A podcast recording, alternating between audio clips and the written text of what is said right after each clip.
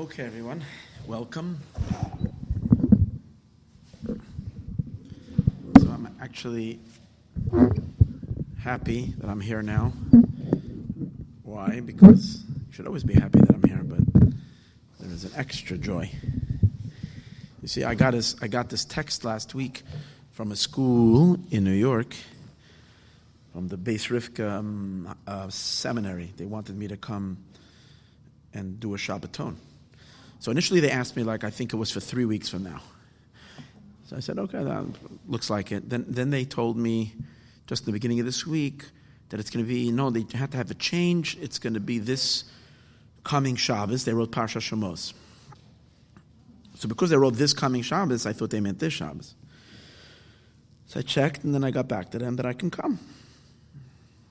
They said, okay, give me a ticket. I'll go on an overnight Thursday night flight. So my thought was to cancel this year because I would be flying. So then yesterday, I made up with them yesterday. It was like a last minute thing. And this week. So I made up with them that I'm going. And then today, I don't hear back from them. I said, do they give me a ticket? Are they getting me or not? And then it's already like 12 o'clock, 11, before I gave my Shiach class today. So I'm texting them. And they sent to me, yeah, I know they're working to try to get a good ticket, this and that. I'll get back to you later, don't worry. Latest, I'll get back to you by tonight. So I said, tonight is pretty late. I have a class. I have to know if I have to. So if I cancel the class, I have to make arrangements for someone to take over on Shabbos. If you can, kind of latest, if you answer me at least by 1:30 today, my time, 4:30 your time, at least I know. So my style is really to go to last night. They said, no, we're crazy, we're not calling you. It's not this Shabbos, it would be next Shabbos. But next Shabbos I'm probably not going to go, so it doesn't make a difference. But I thought I was going to be away. All right, so tonight's class, Ben Peiris Yosef, we're learning a maimer. So I initially wanted to learn Likutei Torah tonight, Torah Oyer. That was my initial plan. There's one more maimer in Vayechi that we didn't learn. Not actually an original maimer, meaning not the maimer, but the explanation on the maimer. Very Kabbalistic. And because I thought I'm flying, I didn't get any chance to really go through it. By the time I got myself together, it was too much to try to crack that one. So I grabbed this out of the bookshelf about a few hours ago to check. And this maimer, and everything is b'ashgacha pratis, everything is by divine providence. Turns out that the maimer that we're going to learn now explains something that we related to what we learned last week, in the last 3 weeks, in the maimer Pada B'Shalom. So it's very nice to find that when you have, let me just shut this, when you have such a thing happening that you're not intending, with no intention, and yet it explains a phenomenal idea that we had discussed last week, as we're going to see soon, what that idea is, which is interesting. Okay. So this week we have Yaakov's blessings to his children. So let me just say where this maimer is from. This maimer is from the year Tafresh Nun Zayin, exactly 100 years ago. Now I know another reason. No, not 100 years ago. 120 years ago. This maimer was said 120 years ago. That means it was said in 1897. 1896. No, maybe 1897. Yeah. In 1897, it was said by the 5th Chabad Rebbe, the Rebbe Rashab. And he said it on the engagement party of his son, the next Rebbe. He had only one son, Rebbe Yosef Yitzchak. And the Friedrich Rebbe's name was Yosef. So he said a maimer on the pasuk, Ben Pores Yosef. It's the blessing of Yaakov to Yosef.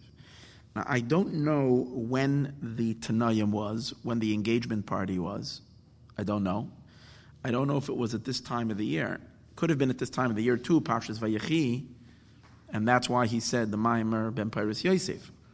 Or possibly just said the maimer because of Yosef's, because Yosef, his son is Yosef. Interesting thing is that it's not only his son is Yosef, but one of the explanations in the meaning of Ben Pores Yosef means that Yosef, if anybody is going to be able to, no, I didn't realize there is water there. Okay, fine. Usually they put water on the tables, but that's fine. There's water there. Okay. So Ben Pores Yosef means Yosef, my son. Yosef, my son, is a son that has many. Ben Pores comes from the word Piryavarivya. Piryavarivya means multiplies.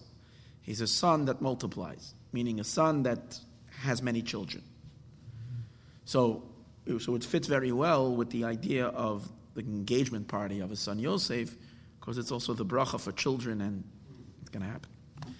And we know that the blessing that the Rebbe Rashab gave by the Friedricher Rebbe's Tanoim, again, the 5th Chabad Rebbe is giving by the 6th Chabad Rebbe's Tanoim, in which he is getting engaged, which from that engagement will come his marriage, which from that marriage will come his daughter, which from that daughter will get married to the Rebbe. So this is a very powerful bracha that's being nimshach in this maimer for that children, which is related to that great light that we've seen in the world, that is a powerful, powerful light that is transforming the world and bringing us Mashiach.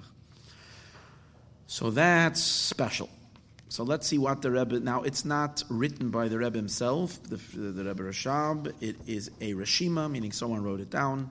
As it says over here, Reshima me'echad hashayimim. It's a notes that was written by one of the listeners. This is the Maimer. Okay. Ben Pores Yosef. Yosef is a son that increases. Pores, Piryavarivya, has children, multiplies. Ben Pores, he is a son, Ali ayin, over the eye. So Rashi actually learns the simple meaning of Ben Pores. Pores means, it's in today's Chumash, that he is a son of charm. He's charming to the eye. The word Pores comes from the word Chen, meaning is related to Chen, to grace. That Yosef was very charming, he had a lot of charm, and it was delightful to look at him, and everybody wanted to see him. His majestic radiance was drawn, as the Pasuk describes, how when Yosef was parading in Mitzrayim, it was like everybody came out to look at him, at this grandeur of Yosef. But Yosef also means, Ben Pores also means, one who creates a great increase. Having children means to increase, but in general, he brings a big increase, which it fits very much with his name, because the name Yosef itself means lahosef, to add. So Yosef is one that adds. Now, this addition, this increase that Pores represents, this period of Arivia, this bringing more and more, bringing children, and in the case of adding, this addition that comes from Yosef, who begamatria he pa'amim koil. The word Pores is 680. Now 680 is 5 times 136. You make 136 times 5, you're going to get 680. I decided that I'm going to fight my klipa that I have inside of me. I have this klipa inside of me that always likes to check the gematria to see if it's true. But today I said I'm not going to give in to that, and I'm not going to check it. I'm just going to assume that it really is that way. That 5 times 5, that Pores, which is 680, is gematria 5 times 136. Now, okay. So which means, what does that tell you? That what Yosef is bringing us, he's bringing his addition, what he's adding is he's adding the 5 sounds. What's the idea of adding the 5 sounds? What sounds are we talking about? 5 times koil. So what are these 5 sounds that he's adding? The Indian who, and the idea is, the Isa B'Gemara, it is stated in Talmud, in the Gemara, kol hanahena mesudas chasen. Anybody that delights, someone that comes and has any benefit from a chasana, if a person has a benefit from a chasana, and umisamchoi, and then they bring joy to the chasan, Because the Gemara says that if someone goes to a wedding and he just eats and drinks and has a good time and leaves and doesn't add any joy, doesn't contribute anything to the wedding by adding simcha, so they transgress the 5 kolot, the 5 sounds. If someone goes to a wedding and they bring joy to the chasen or the kala, so then what it is, actually doesn't say the kala, it says the chasen. Zoicha l'Torah. This person merits the Torah. Shenitna behei pamim koil, behei koilos. What does he merit? He merits to receive. Rejoicing by a wedding gives you access to Torah. And in what sense? What's the connection? Because Torah was given with 5 kolos. Because in my Matan Torah, it mentions 5 times the word koil. There was kolos of rakim, there were sounds. The he koil Hashem, right? Koil HaShofar, sound of the shofar. So there is a mentioning of 5 times the word koil. So now what does it have to do with going to a wedding and bringing simcha to the chasana and the kala? What does it have to do? Because by a chasana, it also says, Mehera yishama be'ore Yehuda, koil sasayin v'koil simcha, koil chasan v'koil kala, koil, we want one pasuk, koil metzalo is chasana mechupasam, or another pasuk that says, koil oimer hoidu l'Hashem, something like that. So it mentions 5 kolos by a chasan and a kala. So therefore, if you go to a wedding and you add your coils, you add to that sound, to the joy, to the happiness of the wedding, so then your merit, the Torah, which was also given to 5 coils. Now we have to say that Yosef, whose Yaakov blesses him with the word ben poras, and poras is gematria 5 times coil, means that the root of that hamshacha, of that flow that comes down by every wedding, and that was by the giving of the Torah, it's related to Yosef HaTzadik's neshama. That Yosef has some connection to that inyan, to the 5 koilis. Shebematan Torah ne'emar hei pamim koil. In Parshas Yisro, it mentions 5 times koil. By the way, I'm just making this up right now, but it fits. Yisro also means to add.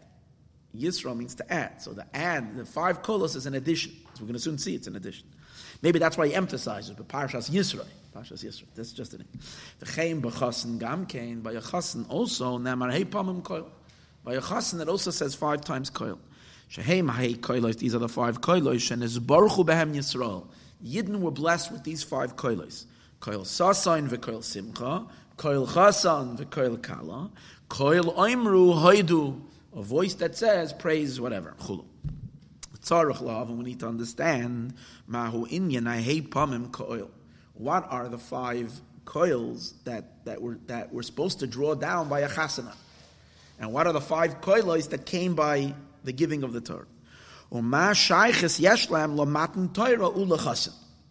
What kind of shayches, what kind of connection do these 5 koilos have to what? To matan Torah and to chasan. Matan Torah and Chasen, both of them are connected to the 5 koilos. Now, the general idea of Matan Torah and Chasen, we understand the connection, because the giving of the Torah was a wedding. It was the wedding of Hashem and Knesset Yisrael. Hashem got married to us by the giving of the Torah. So it's a wedding, so we connect it. And we still need to understand what's the connection of a wedding to the 5 koilos. The Gam, and now we also need to understand Mahu Inyan, what is the idea? The poires who begamatria hei pamim koil. What's the connection? That dafka by Yosef, we say that Yosef is ben poiras. Poras, the word poras. This in today's chumash, Yaakov blesses him ben poras. Poras means a son that increases, that multiplies, that is fruitful and multiply. But the Rebbe brings that the word poras is gematria 680, which is the gematria of 5 koilos. In order to understand all of this, we have to understand something else. So I'm going to tell you already right now what it is, and what's the secret over here, and what does this have to do? It's very geshmak because it connects mamish to what we learned last week. If you remember in last week and the weeks before my Maimer, we were learning that the moon, Malchus, is impoverished. She's in a state of darkness. And we learned that what's the darkness of Malchus? that she lost the hay. She lost the 5 lights from the higher spheres. And if you remember, we spoke that in order for Hashem to create the world through the spheres of Malchus, he had to diminish her light.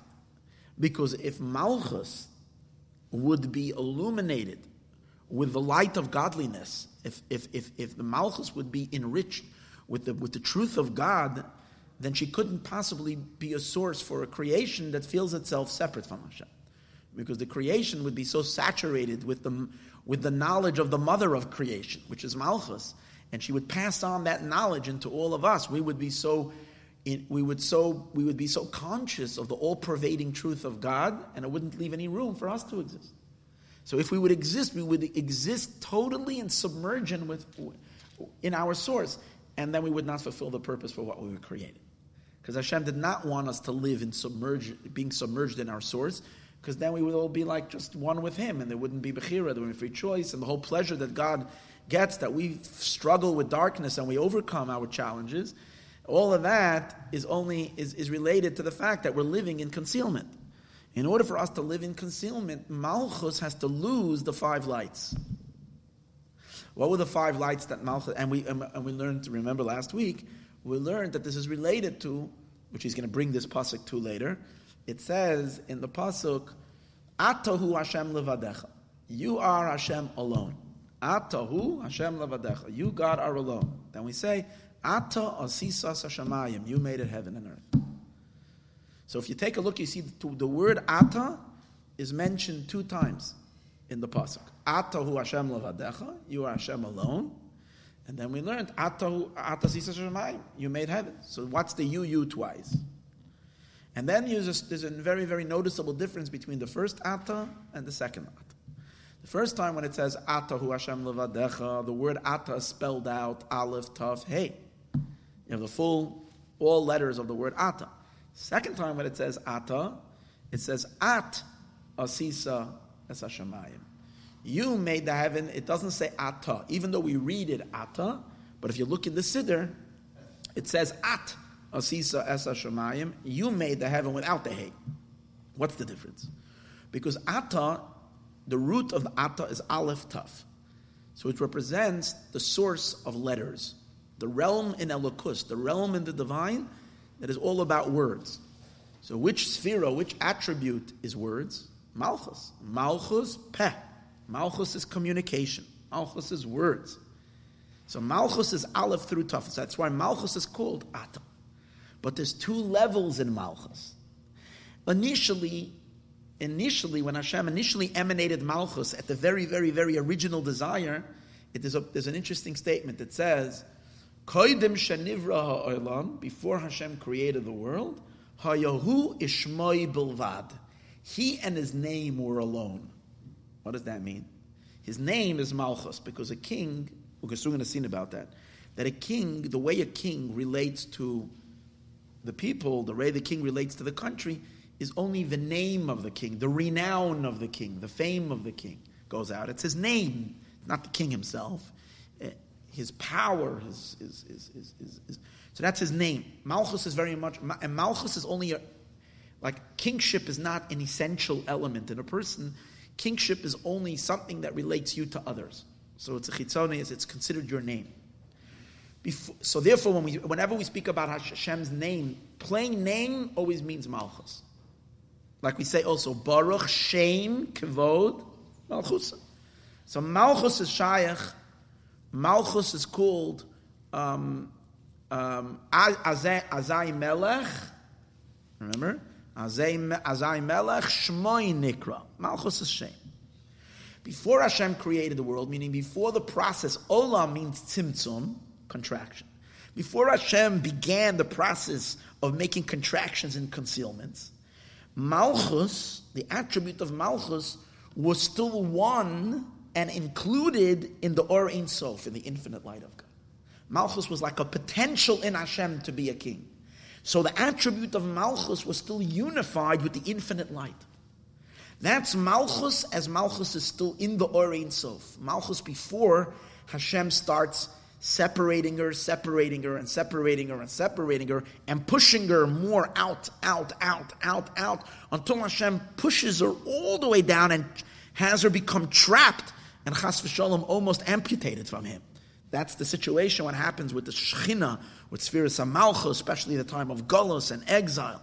So you see, Malchus takes a very, very long journey. So initially, in the initial stage, it's Atah.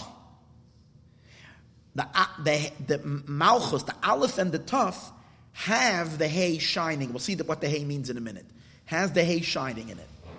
After, however, when it comes time to actually create the worlds, when it comes time to Atah, Asisas, Hashemayim, it comes time for the actual Pa'ula of Malchus to actually go down and create the worlds, Malchus loses the Hay. What does it mean? Hashem hides from Malchus the light of 5 partsufim. There are 5 partsufim. Look, the whole Seder Ishtalshalus, the whole order of evolving energy, godly light, in Yiddish you say, Shtelzachos. I don't know why I'm starting to think like, whatever. Presents itself in 5 stages. Keser, Chachma, Bina, Yud Kei Vav Kei. 4 letters, and then the Kutzei Shel Yud, which is the 5th level. 5 levels. Keser, Chachma, Bina, Ze'er Anpin, and Malchus. And these are levels in what? We understand that in Keser, right? In Keser, the Or Ein Sof is completely unhindered, is not diminished at all. The Or Ein Sof is shining in all its brightness. In Chachma already, the Or Ein Sof is already dramatically limited, but it's still a little point from the Or Ein Sof. In Bina, the light of the Or Ein Sof is even more diminished, and the Zeir Anpin, it got even less. And finally, when it comes down into Malchus, the Or is mamish a little bit, but there's still a little bit of light shining in Malchus. Those are, now before Hashem created the world, Malchus was still floating in where? In Keser. So she had all 5 lights of Keser, Chachma, Bina. I mean, if she had the light of Keser, automatically she had the higher Partsufim shining in her. Chachma, Bina, Das, because it's all included in Keser. So she had all these 5 lights. When it came time to create, what does Hashem have to do to the Shekhinah? As we spoke earlier. In order for her to be able to create a disconnected world, the first thing is he shuts down the lights of Keser. So Malchus suddenly doesn't have that light that she once had, the light of Keser. Then he shuts down another light. Which light does he shut down? Second, the light of Chachma. Then Hashem shuts the next switch, the light of Bina. Then Hashem shuts the next switch, which is the light of Ze'er Anpin. And finally, he shuts the last switch, which is the light of Malchus. Even that is. And Malchus is totally in the dark. And in the state of darkness is when she goes down, she becomes totally mamish ignorant, completely lost all the light. She has no das at all. She has no meaning. We're talking about the Shekhinah. So it's, when we say dark, it means compared to the lights that are higher, it's considered dark. And totally dark. And in that state of blindness and darkness is when she actually activates creation. She creates the heavens and the earth. That's the meaning of Atah, At Asisas Hashemayim. She, At without the Hay. Atah Hashem Levadecha is Malchus in its original state. But the point over here is not that Malchus, that the creation should remain in darkness. The kavan of why Hashem darkened and concealed and hid the light from Malchus is not that Malchus should be left in the dark, but as a result of our avodah in Torah and mitzvahs, we should bring back the light that was once shining in Malchus. That happened by Matan Torah. Once the Torah was given, the Torah, and we're going to see later that the Torah and mitzvahs, first of all, they bring down every mitzvah you do. You make l'shem yichud kutshe berichu u'shechinte. You take light from HaKadosh Baruch Hu, which is still higher than Malchus, the energy that's above creation, and you draw it down into Malchus. You're bringing light. You're illuminating her. You're bringing light into the cosmos. You're illuminating the source of all of creation is being lit up. And we know every mitzvah, this mitzvah draws from this attribute, and this mitzvah draws from this attribute. But in general, all the mitzvahs, how many mitzvahs do we have? 620 mitzvahs. With the 7 rabbinic commandments, which is Gematria Keser. So we're actually reaching the Keser light, and we're drawing that down into Malchus. V'yitnu l'cha Keser melucha. We give her a crown into Malchus. So if you mamshich Keser into Malchus, you've restored her lights. That is the meaning of why when we say that by Matan Torah, the Torah was given with Chamisha Koilos, with 5 sounds, stam to make noise. That's what we're celebrating. And we say when the Torah was given, it was given with five sounds. What's the idea of 5 sounds? Stam to tell you that there was noise by Matan Torah. What's the union of 5 sounds? Now the Nakud over here is the 5 koilos are koil. Every time a koil means hamshacha. Koil means to draw something down. Why? Because when a person gives sound, you're actually taking something from your inside and you're communicating it. Right? You're quiet. No one knows what's going on in you. You're talking, and we hear. We know what's happening. We know what you're about. We know what your interests are. What your knowledge is all about. Your feelings are, person talks. So a koil, which needs sound, if a person is totally hoarse and they can't talk, even if they have the ability to utter sounds, but you need koil for the oisiyos, for the words to carry, for the sound to. So koil is a hamshacha, is to draw forth. 5 koilos, what does that mean?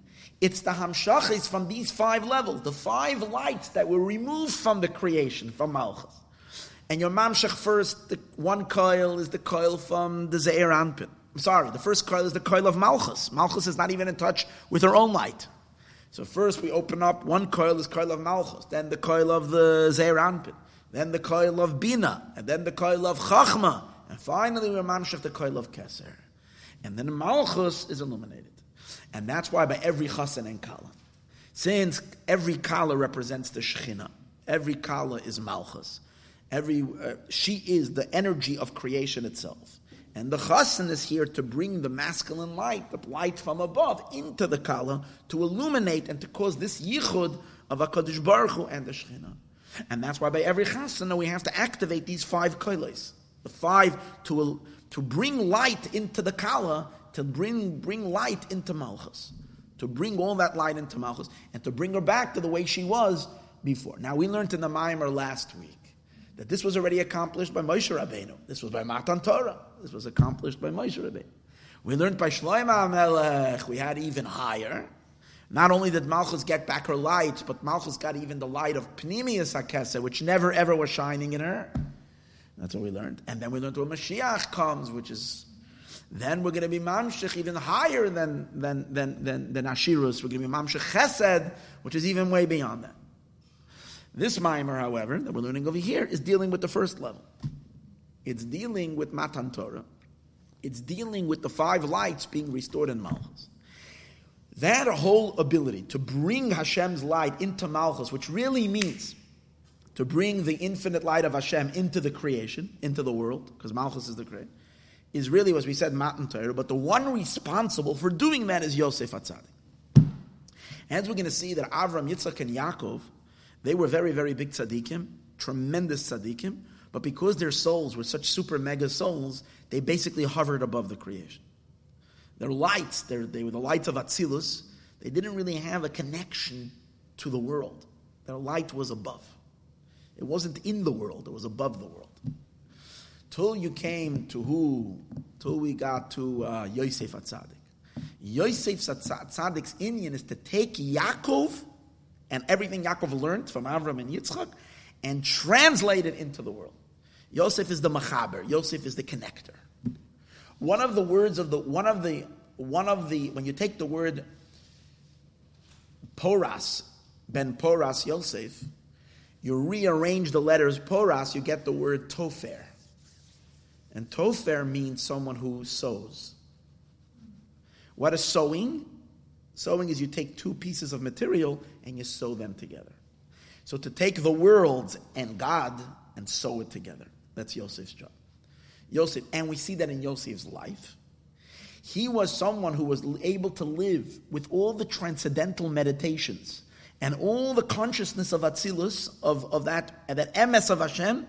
And Yosef was the only person who accomplished living that way in the ballrooms of Egypt in those days. Going to the parties, being part of the whole Egyptian scene, having to be there because he's running the country. And at the same time, his mind is living in pure Atzilus Bittul consciousness, even though he's here and there at the same time. Yaakov couldn't do that. The other Shvatim couldn't do that. They didn't have the power to do that. Yosef is the Machaber, is the attached. Now the Friediger Rebbe, the Rebbe Rashab said this by the Friediger Rebbe's engagement, the Inyan of Yosef to be Machaber, because you see that in the history, the light of Mashiach began in Mezhebush. And where? In a little shtibel in Mezhebush, and it carried around various different shtiblach and this and that. It didn't enter into the mainstream worldly existence until it came to America. When Chassidus came to America, you see a whole new Inyan. It like entered and infiltrated into modern life. That people that are living modern lives, and they're invigorated by the ideas of Chassidus. It's like you have on the one hand the modern person being so much worldly and at the same time godly. And when the Friediger Rebbe came to America, he said, America's nicht anders. America's no different. In other words, in a sense, Yosef was the power of Matan Torah. That's what Matan Torah is. To bring the godly down to the world. Yosef is the attacher. Yosef is the one that makes it happen.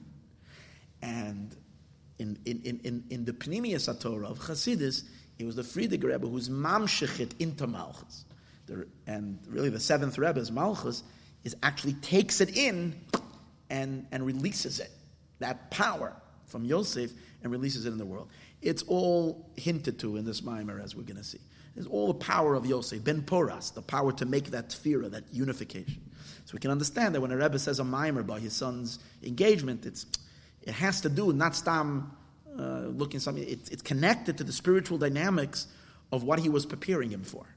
For this Hamshacha to draw down these lights and mamish into the world. We're going to understand that better as we move ahead. Okay. So what is he going to do now? In order to understand all of this, he's going to explain this idea, how the worlds on their own are, the creation is from Aleph Tav without the Hay. But he's not going to speak so much. Ayin was marach in that because he makes a little reference to that, and we spoke about it the last weeks.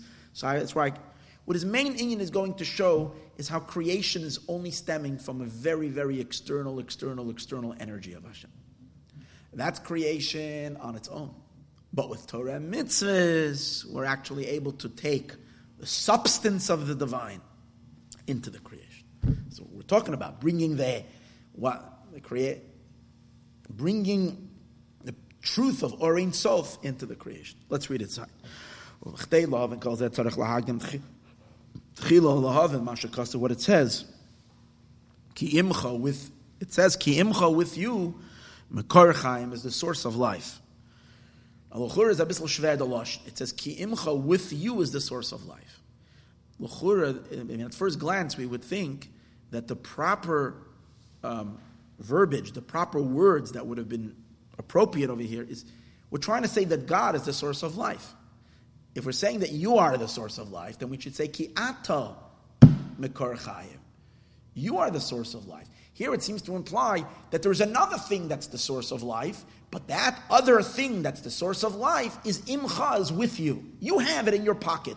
You have it with you. But that would seem like there's some other power besides God, and that's not true. Ki atam mekor chayim. You are the source of life. What is the lashon? Ki imcha with you is mekor chayim. The l'chayre ain't they moving? It seems not to be understood. The Mari should have said ki atam mekor chayim. You are the source of life. Daharei mimcha hakoil, because from you is everything. Umahu sha'amar. What does it mean when he says ki imcha with you? Inyan hu. And he's basically going to answer that the source of life is not God. The source of life is a tiny little crumb of a crumb of a crumb of His infinite ability. And that little crumb of His ray, of Hashem's array of Him, is so nothing that it's considered canceled in God, as if it's a nothing. That means all of creation is deriving its sustenance, its power, its energy, and its life force from something that is considered completely utterly insignificant and meaningless from the true scope of things. Creation is the creation on its own, before the mitzvahs that we do, from God's scope, from God's observation, is absolutely nothing. Why? And that's why we don't say that you are the source of life. You are the source of life means that creation has got like it's got like a holding in God Himself. Creation doesn't have a holding in God Himself. Creation has a holding in a little crumb of energy that emanates from Hashem. So that's in Yehuda Masha Oymar Imcha. This that he Sha'amar Imcha. This that he says Imcha Moira. This is indicative. Makar Achayim, the source of life. Makar Hatanugim, which is also the source of all pleasure, the source of life, and the source of all delights and all pleasures. That is in the entire order of evolving worlds. That means, imagine, you got the universe. What we perceive is not even a tiny little bit of the universe. As they keep on discovering, scientists more and galaxies and galaxies and God, your mind can go tzedreit. And yet Chassidus tells us that that's only the bottom of the world of Asiya. And higher than that, you have the spiritual world of Asiya. And higher than that, you have the world of Yetzirah. And higher than that, you have the world of Bria, which each one is exponentially far more magnificent, indescribably more magnificent and greater, and as the worlds progress higher and higher and higher. And when we say this Bria, Yetzirah, and then we say this Bria, these are only general levels. Within each one of them is a gazillion worlds, as they emanate one from each other, higher, and these are spiritual worlds. You don't even, science doesn't have the instruments to be able to pick this up. And higher and higher and higher and higher. And then there is above that all the world of Atzilus. Right? That's Kavaldik. Yet we're saying that the entire Seder Ishtalshalos, the whole order that is being obviously sustained and created by God, Hurak Ziva Araba Alma, it's not touching. It doesn't even take one iota. It doesn't even grab one cell of God. Because it doesn't have any, even one atom, so to speak. One cell of the Eibishter himself. I'm using it as an example, of course. It's only ziva araba'alm. It's only a ray. She'eino be'erech legaba atzmos. That doesn't have any value to the essence, to the true substance of the Orein Soif of it. Kamasha Kosev, like it says. What does it say? It says, Ki beko Hashem tzurei lamim. With the two letters, Yud K, the sages learn out from the Ki beko Hashem tzurei lamim. With these two letters of the Yud and the Hey, tzurei lamim, that's the power of the worlds. What powers up creation? Meaning two things. Creates it and then powers it. Continues to empower it. What's the tzur? Tzur means the power. What's the tzur of the world? Yud K. Only one letter. Yud and one letter Hey. And only one. B'yud nivra olam haba. The world to come is created with the Yud. B'hei nivra olam hazeh. And with the Hey is created this world. Now when we say this world, it doesn't mean. What's the difference between olam haba and this world? So he's going to explain now it doesn't mean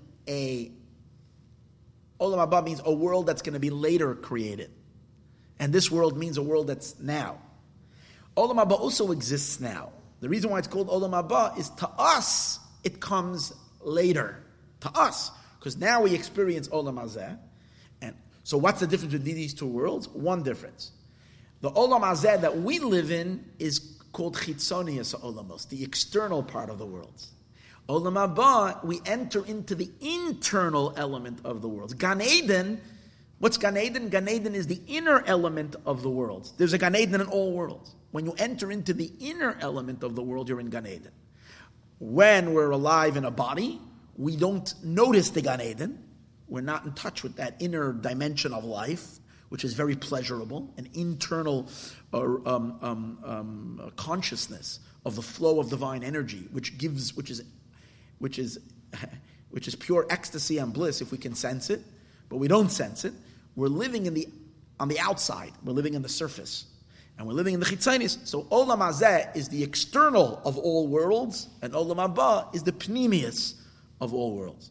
For Olam Hazeh, he explains over here, and when we say this world, Eina Kavana Dafka Olam Hazeh Hagashmi, the intention over here is not only, we don't only mean the physical world, Ela Sheklalis Olamais, the general worlds, all three worlds, Bria, Yetzira, and Asiya. The world of creation, the world of formation, and the world of completion, which is our world. All these worlds together, Hainu, he puts in parentheses, the external part of the world, Nikra Olam Hazeh, all of that is called this world. And I think the reason why it's called this world is because it has substance.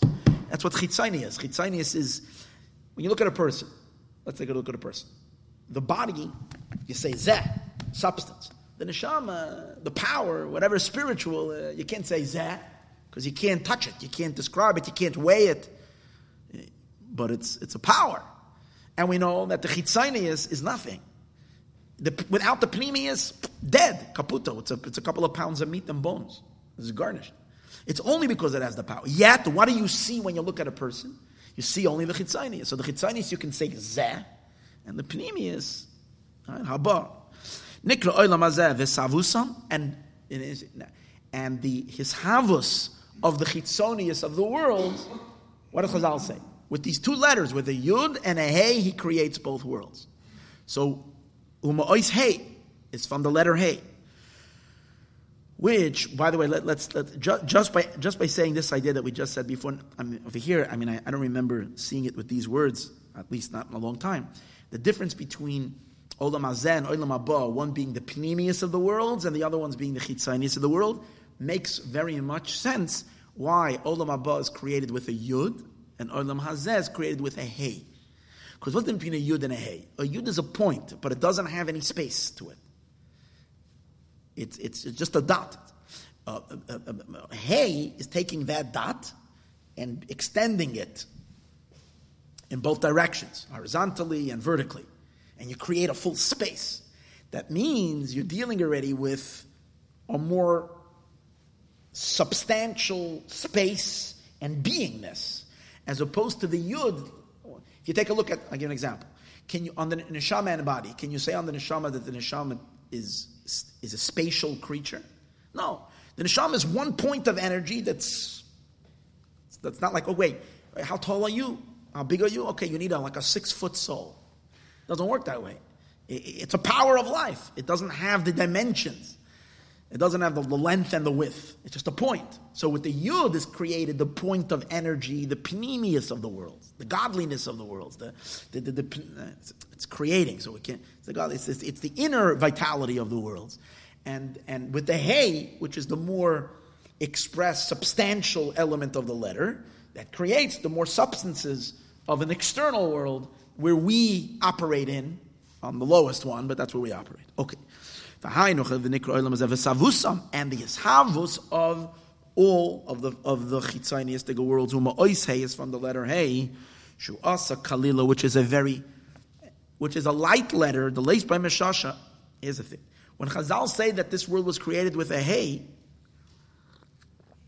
within letter, they mean two things. They want to express, number one, how tiny and insignificant the worlds are, because all it took from God to create it is one letter. So all that it took from Hashem to create this world is one letter.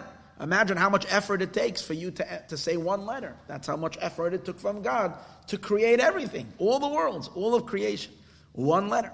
But they add even more. Which letter? The easiest letter to pronounce. Asa Kalila, the leis by Meshasha. Doesn't take any effort of jaw contraction of muscles, because hey is just plain breath. Asa Kalila, it's a light letter, the leis by Meshasha. By the way, it says that the hey has the least breath than all the other letters. It takes more breath, there's more exhaling in every other letter than an hey. We sense the breath maybe more in the hey, because you don't in the other letters, there's more motorization in the letter, which occupy, which but the and hey, all you have is the. But in truth, it has the least breath in a hey than all the others. And that he's adding, this that our world, which is chitzonius of the world, it's created from the hay, which is the chitzonius of the osios, hanem shachol mehevel alev, that comes from the hevel of the lev. What does that mean? In letters itself, let's take it another step. In every letter, there's two things to the letter. There is the design of the letter, the concept of an aleph, the concept of a gimel, the concept of the dal, the shape, the form. It's always called the tzura, the design of it. And then there is the physicality of the letter. Now, the physicality of the letters are all the same in all the letters. It's all breath. How do you create letters of speech? You use breath. Breath comes up from your lungs, comes up from your whatever, from your chest, and it goes into your vocal cords based on the various different movements that happen in the jaw over here, which kind of create the passageway for the ear, obstructing, not obstructing, and as a result of that, the various different letters come out. But it is explained in Chassidus that the essential letters are not something that you're creating up here. Because if you would be creating up here, it would take you at least till you're 15 years old to learn how to talk. Because you would have to be consciously trying to figure out how to move exact. Everybody would have to be by a speech therapist for at least a couple to learn how to pronounce these letters. And Chassid Alter Rebbe explains in Tanya, no, your nefesh has these letters, has a gimel and has a daled, because God created the world with these letters and He implanted it into the consciousness of every human being, because in all languages they use these primary letters. It's just, they call it different things. It's the same letters. They have the d sound, the ch sound, or whatever, slightly different, the l, it's all the same letters. These letters are there be'etzem in the nefesh. And it's only, but these are ideas. The letters are concepts, ideas. When they translate down into becoming physical, when they move into the body and they need to become physical, so then they go into the chest, so to speak, from the nefesh. They pick up the breath, and now the breath comes through. Right? Now, so in the letter then, just like a human being has a guf and a neshama, the letters too have a guf and a neshama. The guf of the letter is the breath. The design of the letter, that's the neshama of the letter. That's the pnimius of the letter. So when Chazal say, Behei Nivra Olam Haba, here's one more secret. What do Chazal mean that Behei Nivra Olam Hazeh, that this world was created with a hey? They mean another nakuda. They mean that this world, since this is a world, as we said before, of substance, of material, of physicality, chitzayne is external, and everything is. Therefore, from which level of letter was it created? Not from the neshama of the letters, but from the body of the letter, from the more material aspect of the letter. Which letter represents the idea of material of the letter? Hey, because hey is breath. Every letter has some design to the breath. You take the breath and you like roll it through your tongue or through your thing, and it creates some kind of wave, so to speak, that designed the letter with some design. Hey, you're just taking raw material and putting it out. So when you're saying that this world was created with a hey, what are we emphasizing? That this world, because this world is material, it's created from the most material element of God's speech, which is the hey of Hashem's. Olam Haba, however, is a world of intellect. It's a world of ideas. It's a world of richness. It's a world of spirituality. So Olam Haba is created from Yud. Yud is what? Yud is already represents the letters, the concept of the letters, not so much the physical. There's very little. See, a Yud is a tiny letter. There's not too much physicality to it. Not only that, the Yud is the beginning of the design of every letter. Because every letter has to begin with a point. Olam Haba is related to the Yud. Okay? It's Neshama in it. Fine. But Yud Nivra Olam Haba, and in Yud the world to come was created. V'Olam Haba, what is Olam Haba? Hainu HaGan Eden shall call Olam V'Olam. Olam Haba is the Gan Eden of every world. V'Nivra B'Yud was created with the Yud, Shuhu Lamai Lama Ois Hey, which is much higher than the letter Hey. That's what I said. In general, it's the idea of ideas. It's moichin. It's a concept. In other words, here you're dealing with the concept of the letters, and here you're dealing with the substance of the letters. Imagine you're going to hear. You know what? I want to tell you something. I used to go hear Shiurei Hasidus from a Yid. His name is Rabbi Yoel Kahn. Okay? I learned a lot of Hasidus by him. I listened to his classes on the phone for a lot. Even sometimes now when I have to give a Tanya class or something, I'll listen to him. Last week I was using his Pirush to explain the Maimar Pada B'Shalom. He's like the genius in Hasidus, the most unbelievable mind in Hasidus, and he's the one who made the encyclopedia of Hasidus, Sefer HaRachim. Anyways, he's a Russian coming when it comes. He talks, and it's you have to get used to being able. He's an unbelievable Baal Masber. In other words, he can articulate the deepest ideas, phenomenal. But it takes a little while to get used to hearing him because he has a lisp, and he talks a little. And he has a way of talking. So you can go. I sometimes brought people to come hear him. So. Imagine you go hear this genius. You're hearing the deepest thoughts that are enough to thrill. But someone can sit there and just walk out with, like just getting the physicality of the way he pronounced the words. And he's, so what do you see? It's the same letters. But this guy is living in Chitzayni Esa'ilamais, and all he hears is the way he pronounced it. He pronounced like this or pronounced like that. Or you can hear the content. So God spoke a world. And there's magnificent content. But when we're living in this world, we don't see the content. We only see the material. We only see the most chitzanius of chitzanius of it. When we live in this world and look for content, if we get carried away just with the materialistic elements of this world, then that's our reality. So even when the neshama leaves the body, if it never looked for substance, and never looked for content, and all it was. So it's mamish bereft of everything, because over there, meaning it doesn't know how, it hasn't acquired, and substance it doesn't have. So you know what it starts doing? It starts living in imaginary material, and that's Ganem, that's Kafakela. That it's living with pleasures that don't exist anymore, because it doesn't have the physical body for it, but it's still stuck in it because that was its reality. But if you live in this world and you're looking for content, for inner meaning of life, so then you're looking for the Gan Eden. What do I mean Gan Eden? When you're alive, you're living in Gan Eden. If you come here Thursday night, you're living in Gan Eden. You learn Chassidus deeper, teaches you to think deeper, to look at things deeper. So you're looking for inner content. That's Gan Eden. And then, once the neshama leaves the body, then it's freed from the trappings of the. Because even when we learn about spiritual ideas, we can't help but relate to them through their physical, with some physicality, because our minds are still seeing our reality as physical. Once we leave the body, then we can experience the true spiritual content, and that's blissful, that's real, that's true, and that's Gan Eden. Fine. That's what he's saying. Ubechlalu inyan moichen. That's the difference between the yud and the hey. The hey, breath. The yud, ideas. Chachma, Yud. B'kol mokum, nevertheless, pot. Very good. Olam haba is what? Is a Yud. Is a spiritual Yud, Gevaldig. But after all, why are we saying it's a Yud?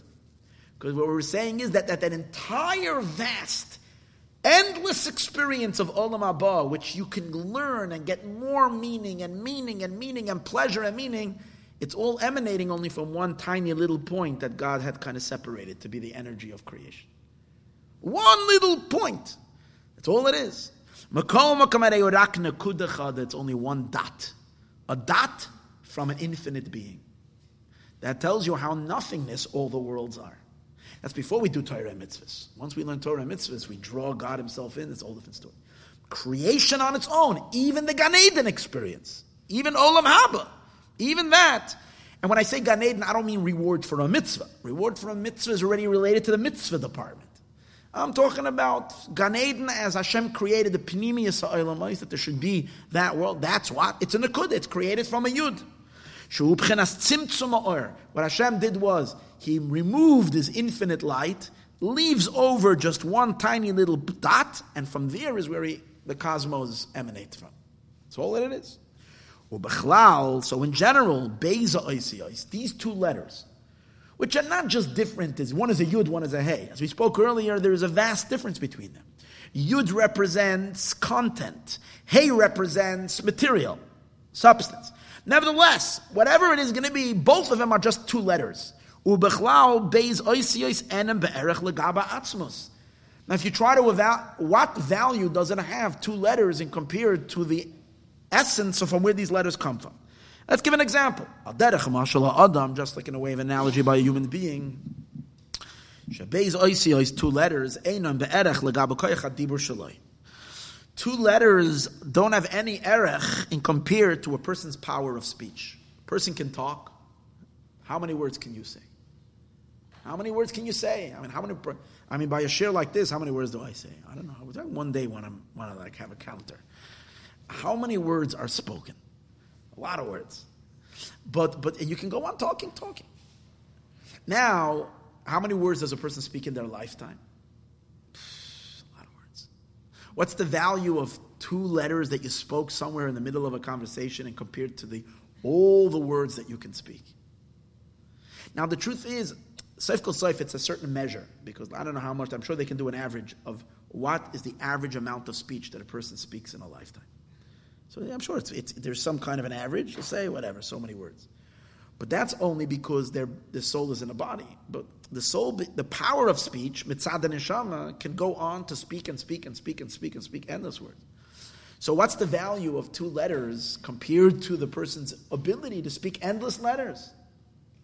Now, that's if you're evaluating the letters compared to the speech. If you evaluate the two letters of speech in comparison to a person's ability to think, thought is so much richer than speech. The letters, the amount of concepts.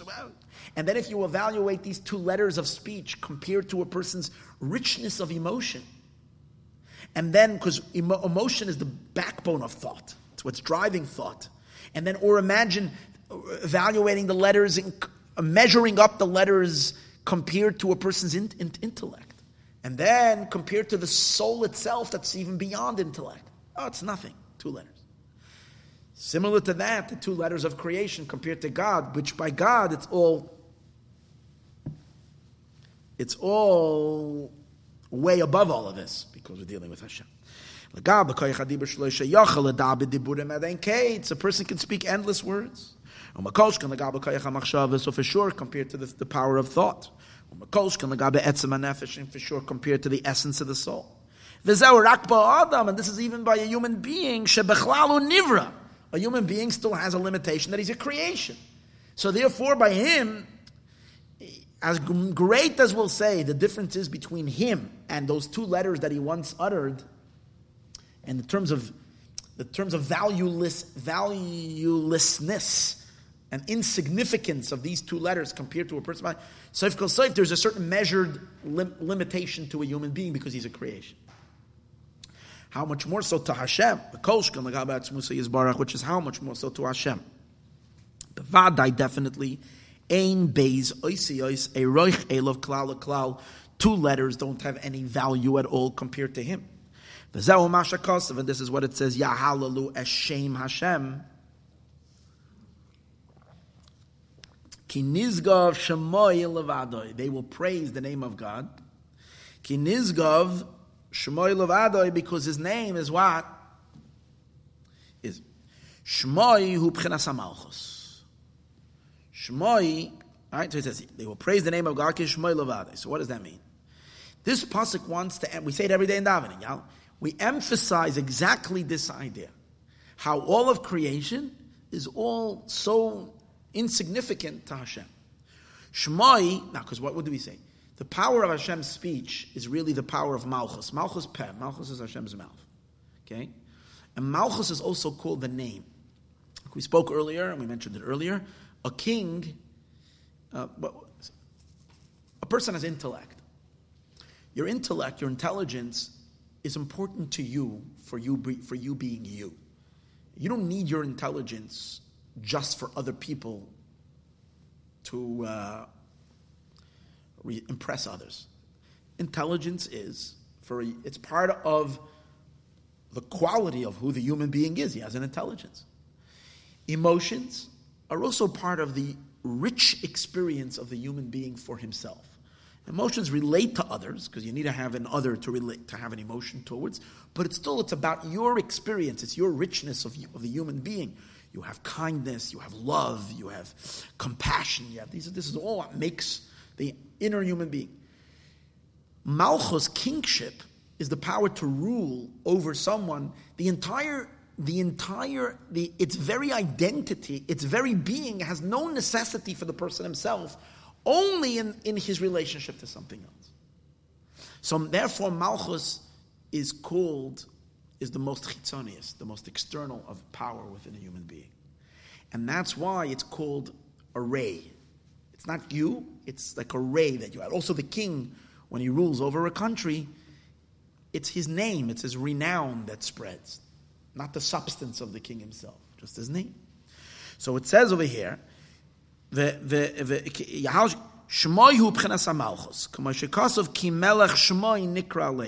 is associated with name. The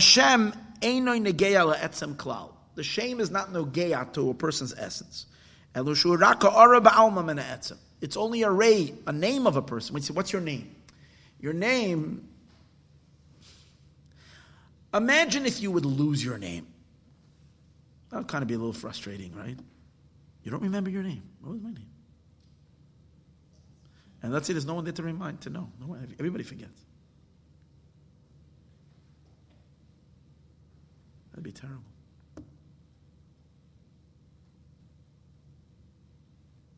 Imagine if it happened to Obama. Just thinking. That'd be interesting. I'm sorry. V'gamza, he would be very upset. V'gamza urak b'derech makif. And all of this is only what? Oh, so that's his name. What's the name? The name is what? It's only a ray of you. It's not you. Now, that's the relationship of the person who owns the name to his own name. That his name is not him. Now, when the name goes out of this person, and you say, that building, that's this person's.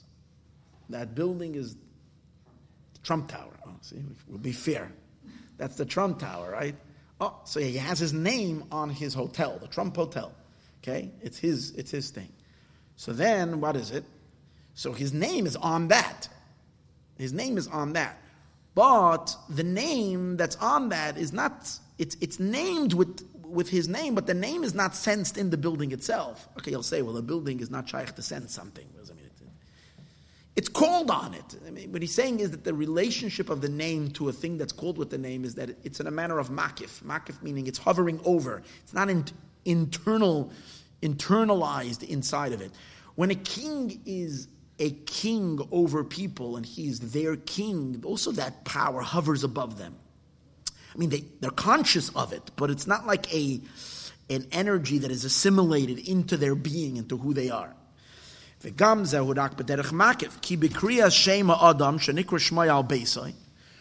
person's name is called on his house, and on his field, the shame, the name is not internalized in the house.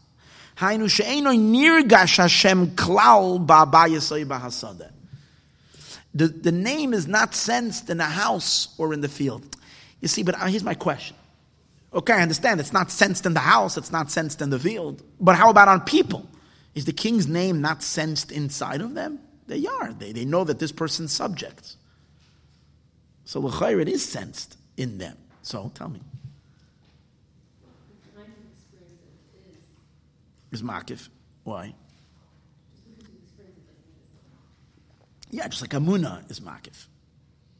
Just like Amunah is Makif, even though you feel you're Amunah. Yeah, but here he says, Eino Nirgash. Instead of saying it's not Nirgash. So I understand, on a bias and on a sada, you can say Eino Nirgash. But on a people, on the people, it is Nirgash. Nirgash means it's sensed. Right? Okay, that's that. But so here's the thing.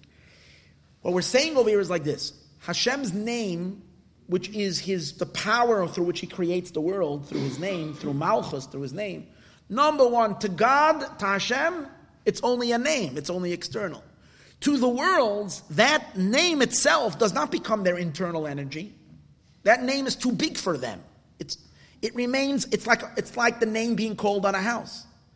So So what we're having over, what he's trying to explain is, we are doubly removed from God.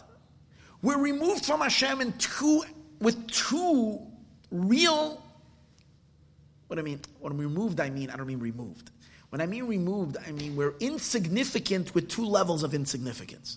Number one, we're not touching on anything of the substance of God because we're not being derived. Our existence is not being derived from Hashem himself. It's only being derived from the renown of Hashem, from his name.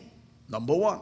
Number two, even that name hovers above our existence. It's not something that is internalized and becomes who we are. It's outside of our experience.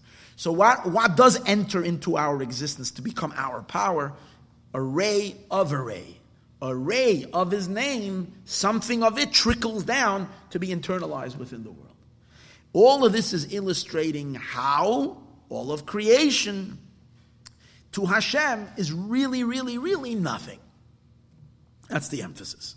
The same is also above. His name is above. That's the meaning, that even his name, which is not him, Nizgav Shemoi, his name is above. Nizgav means above. Levado, alone. Umeroimam she'eino meir b'pchinas pnimius. It does not shine in a pnimius. V'zeh she'meir b'pnimius ba'olamois. And this that does shine in a pnimius in the worlds, zeurak hoid. This is only a glow. V'ziv shel Shemoi, an array of his name. Like it says, hoideh l'eretz shemayim. His glow is al eretz, not in be'eretz, al eretz shemayim. Ubederech klal, in general, hu pchinas chitzonius hamalchus. Only the chitzonius of his name. Shehu pchinas ha'oisiyos. These are the letters, the external part of malchus, because in a melech there's two things: there is the king himself, and then there is the king's words that he is speaking. Right? So the chitzonius of malchus. Like it says, Va'ata mechaya es kulam, and you enliven them all. Ata hua oisiyos ma'alef va'ataf. The word ata, like we spoke earlier, are the letters aleph through taf. That's the chitzonius of malchus, and that goes down to illuminate the world. This fits with what we said earlier. Remember we said that Hashem shut the five lights? One of the lights he shut was the light of malchus itself, Hashem shuts. So all we have is the most external part of malchus, the chitzonius of it, which goes down to create the worlds. V'hainu v'hei, and what's the hey? In the word ata, there's an aleph and a taf, but there's also a hey. V'hei hainu hey mitzayis apeh, and the hey are the five organs of speech from where the letters come from. Because there are some letters that come from the tongue, some letters that come from the lips. There are five. The letters are divided into five categories depending on which. And this is the life force of all the worlds. Oh, this is creation on its own. We say, Yahalalu Hashem Hashem ki nizgav shmoi levad. That his name is really what is above us. It's alone. Even his name is alone. Hodo, only a ray of his name, al eretz v'shamayim, is on the heaven and earth. And afterwards, what does it say? Vayorem keren la'amoi, to his nation. That's all of creation, including the angels and everybody. But to us, his people, Vayorem keren, he allowed us to touch the substance of his true light. And that's through Torah and mitzvahs. Because through Torah and mitzvahs, we're grabbing God himself, we're not touching his name. We're reaching keren. Keren means the horn, which horn represents the crown, just like a horn is on top of the head. So Kara means the Keser. Keser is the level of, is the Orient Sof itself, is Keser. You see, from Chachman onward, where does the Yud, what did we say before? Where does the Ray begin? Where does creation begin? We said earlier that creation begins, even the Pneumius of all the worlds is only the Yud. The Yud is the Pneumius, the Hay is the Chitzonius, the external, fine. What's the Yud? The Yud, in Kabbalah, we learn all the time, the Yud is Chachma. So this tiny little crumb, which is the ray, which is the source of the whole Ishtalshalos, is only from Chachma and onward. But Keser, that's beyond Chachma, that's prior to the Yud. That's the Orein Sof itself. That's called Keren. Vayoren Keren liyamoy. That his people, that's supposed to get us excited during davening. that la'amoy, to the Jewish people, who Hashem gave Torah and mitzvahs, to us, we have access to Keren itself. Al Yedei HaTorah v'Mitzvahs. Oh, Keren, Moira, Alam Shocha Atzmis. Keren is also, I'll give you another idea. Keren means crown, because it goes on top of the head. But we also know that in halacha, the word Keren is used for principle. When you have what is it called? The principal money, and then you have interest or what? So Keren means the principle of it, and the other thing is more what's added on. So the principle of the divine means God Himself. The rays that are outside of it, so to speak, means. So when you say Vayarim Keren la'amay, is that where the people are, His people, He connected them to Keren, to the very substance, to the principle of His light, not the dividends, not the external dividends, but to the thing itself. V'omar Keren la'amay, to His people, haynu shenishmas Yisrael, dafka the Jewish souls. V'yadei ha'Torah v'Mitzvah, through the Torah and mitzvahs. Mamshichem, we draw down mepchenas atzmos oirin soif, from the very substance of the oirin soif. Ki ala Torah nemar, because on the Torah it says, "V'hoya hadvarim o'ele, v'hoyu," it will be these words. Asher anoichi mitzavcha. Anoichi means that I myself am commanding you. That's coming from me, not from my ray. V'anoichi Hashem Elokecha, and I am God, your God, is the first word by Aseres HaDibros. And like it also says in Parshas Teruma, Vayikchu li Teruma. So Chazal learn out. The Zohar says the word Teruma comes from the word Torah Mem, the Torah that was given to 40 days, because Moshe Rabbeinu was in heaven 40 days to get the Torah. So the Zohar says, Vayikchu, through Torah Mem, Vayikchu li, you're taking me. When you're taking the Torah, Teruma, Torah Mem, Vayikchu li, you're taking me, who I really am. Oisi atam loikchem, me you are taking. Because the Torah and God are completely one. Not godliness. The Torah is not godliness, not rays. Torah is the substance of Hashem Himself. And through the Torah, and from the Torah and through the Torah, we draw down from the very substance of God. And the same is also mitzvahs. That's Torah. That's when we study Torah. Mitzvah observance also connects us to the substance of Hashem. Hine Taryag Mitzvahs Deiraisa, the 613 biblical commandments, V'zayin D'Rabbanan, and 7 rabbinic commandments, equal 613 and 7, 620, which is the exact gematria of Keser, which the Zohar says, in addition, Keser is the crown. And what's the idea of a mitzvah? So the Zohar says that these 620 mitzvahs are called Tarach Amudei Or, 620 pillars of light. What's the idea of a pillar? He's explaining a pillar is what connects the roof to the ground. So the mitzvahs connect the roof, which represents the infinite Orein Sof, and draws it down all the way to earth, even more than Torah. Because in Torah, at least, the Torah is taking place right up here. Maybe if you're using your mouth, over here. That's to where it's going. It's not going to your toes. It's not going into the world. In a mitzvah, it's mamish going all the way down into the earth. Tarach amudei oir sheshorshenu bekeser. Their shoresh is in keser. Ekeshem sho amud machaber asagag yamaritzpa. Just like a pillar connects the roof with the floor. Kamoiken ayidei mitzvahs. Same as also through mitzvahs. Nase ischabrus. Nishmas Yisrael becomes the attachment of the souls of Israel. Imchenas hakeser, with the crown. Which is the essence of the Orein Sof. And this is what it says, Vayarem Keren li'amoy. After we appreciate and we understand the silliness, the lack of substance, the meaninglessness of all of existence compared to God, then we continue and we say, but Vayarem Keren li'amoy, we're fortunate and we're lucky. Hanashanishmas Yisrael, the souls of Israel, Aidei Torah mitzvahs, through Torah mitzvahs.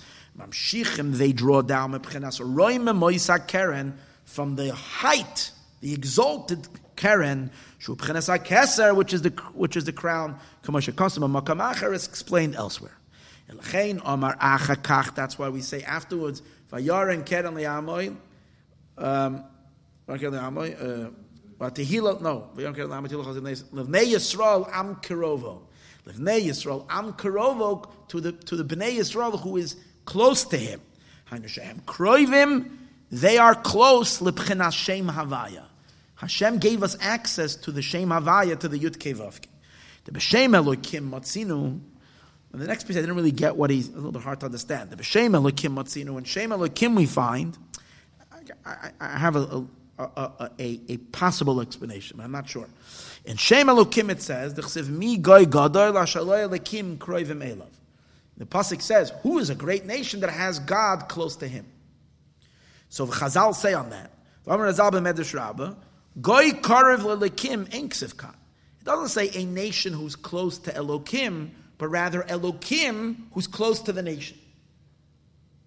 But in our pasuk, in other words, we're saying that God, who is a nation like you, who has an Elokim that's close to him? No one. You, the Jewish people, have an Elokim that's close to him. That's what it says over there. But over here it says, Livnei Yisrael Am Kirovo, that we are close to him. That means to the Yud Kei Vav Kei, we are close to him. Now, so it seemed to imply over here, which bothered me, that he's saying like this, to Elokim, no one can come close to. If anything, Elokim kroivim elav. Elokim comes down to us. But Shem Havaya, what's by Shem Havaya? We are Am Kirovo, close to him, but that doesn't make any sense. If you're close to Shem Havaya, Havaya is much higher than Elokim. Then for sure you're close to Elokim. But I think the idea is that what's Elokim? Elokim represents God as he's contracting himself. That's the power of Elokim. Elokim is the contraction. So Elokim is Hashem adapting himself to the world, contracting, limiting himself. So that's why by Elokim we say, Mi goy gadol ashelo Elokim krovim elav. That Elokim, the chiddush of Shem Havaya is that over here you're experiencing the divine as the divine is, not contracted. And that's the chiddush, that the Jewish people are able to be mamshich, the oyer hakeser, oyer havaya. Havaya emanates from keser. The oyer hakeser as it is in its source. And we're able to bring it in a non-diluted, it's not diminished in as it is, b'chol korei, and what? What's the lashon over there? Am kiroivai, that we're able to access the light of havaya because we're close to it. They're close to it. We're able to draw down Shem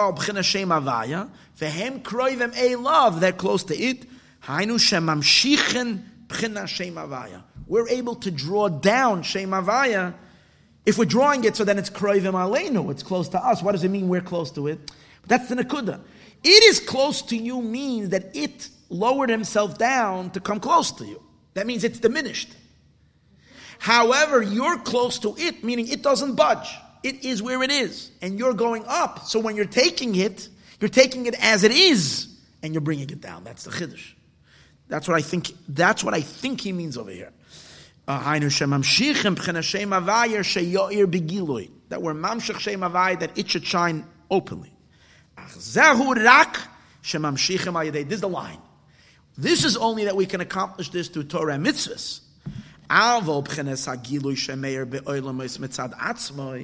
But the godly energy that's shining in the world on its own, bereft of Torah mitzvahs, without the Torah mitzvahs, before we do Torah mitzvahs, hurag b'chena ziva ar is only a ray. Keniskal, as we said earlier. This is going to answer the question that we asked at the beginning of the Maimer. Why doesn't it say ki atam mekor chayim? Why does it say ki imcha mekor chayim? Now we understand. Atom Mekor Chayim means you are the source of life. That's not true. Hashem, there isn't even a tiny bit of Ata, of Hashem, in the creation. Because the creations are only deriving from a ray of Him. So Ki Imcha, the source of life, is a ray that's cancelled and nothing to you. That's the meaning. What? No, but... yeah, you're right that in Atos Yisas Hashemayim it means Malchus, but V'zeu mashakasav ki imcha makor chayim, ainu shemakor achayim umakor hatanugim, the source of chayim and the source of tanugim, shebeseder ishtalshalos, that is in the whole seder ishtalshalos, that means all hu b'chinas ha'ara is only a ray, shetafalu batal imach, that is tafel and totally nullified to you. And this is what here's very gishmak. This is all philosophy. What's the bottom line? What is the practical inspiration to our lives that we can take from this? If a person has some kind of a taiva, a person experiences some kind of a desire, a want for something, and usually we say a something, unless it's to God, what is it? It's to some pleasure in this world. Something that you're going to have that's going to feel like, if I only had this, that's going to enrich my life so much. If I get that, or if I have that. Yizboinen, a person should contemplate, why, what's the rationale behind this? What am I looking for? What's my taiva? I want a little piece of what? Of this world. I want more money. I want to be able to buy this, or I want that. So what do I want already? It's only a little tiny bit of the pleasure of this world. Because which the general world, the whole world, all the cosmos, everything that's there is only from the hay. Shu asa kalila, which in the true scope of things, it's the least of all letters. And that's the power behind it. The leis by mashasha doesn't even have substance. And more than that, and if you can gobble up the whole hay, at least if you had the keli, if you had the space within you to at least be able to munch on the entire hay, that's at least, even that would be nothing. Because it's only a hay, it's less by mashasha. But he says, v'hu eina mis'ava, but your tithe is not to the whole thing, because it's ridiculous, you can't have the whole thing. Because you can't fit it into your mouth. I mean, you can't fit it into your experience. Within this world, it's not like you want a whole star. Some people name the star after them, okay. But you want a whole big slice. What do you want already? You want a house. You want this. You want that. You want to have more clothing, more this. You want to go on a cruise and enjoy yourself or whatever. So what do you have? So you're taking a tiny little sliver of that, of this world, which is an infinitesimally small piece of the hay, which the hay is nothing. And imagine spending all your life to get another 3 infinitesimally small pieces of that hay. It's ridiculous. It's only a tiny little chelik. Like the world says, the ganze Welt kemen nicht vernehmen. The whole world, you can't take it in. If so, so why should I go chasing after that little? Why should I chase after that little piece of a hay, which from to begin with the hay is nothing? Isn't it better to invest your resources, your energy, to pursue divine knowledge? Because then at least you're reaching for the yud, and the yud is so much richer than the hay. You're reaching for the yud, and the yud is so much more magnificent. It's the pnimius, it's the inner design of all the letters. So go for the yud. But the Rebbe says the emes is in truth. That's if you're seeking for what? The spirituality of the worlds. You don't want you want the Gan Eden. You want to learn, you want to understand the divine. But really, as a Jew, why go for the yud? Go for God Himself, the source of all the letters. When one can contemplate even more, shagam ois yud, even that yud, which is not the cosmos, it's the super cosmos. But even the yud, even the super cosmos, is not be'erech, doesn't have anything legaba atzmos compared to God Himself. And what? And I can have the whole thing. Where? This will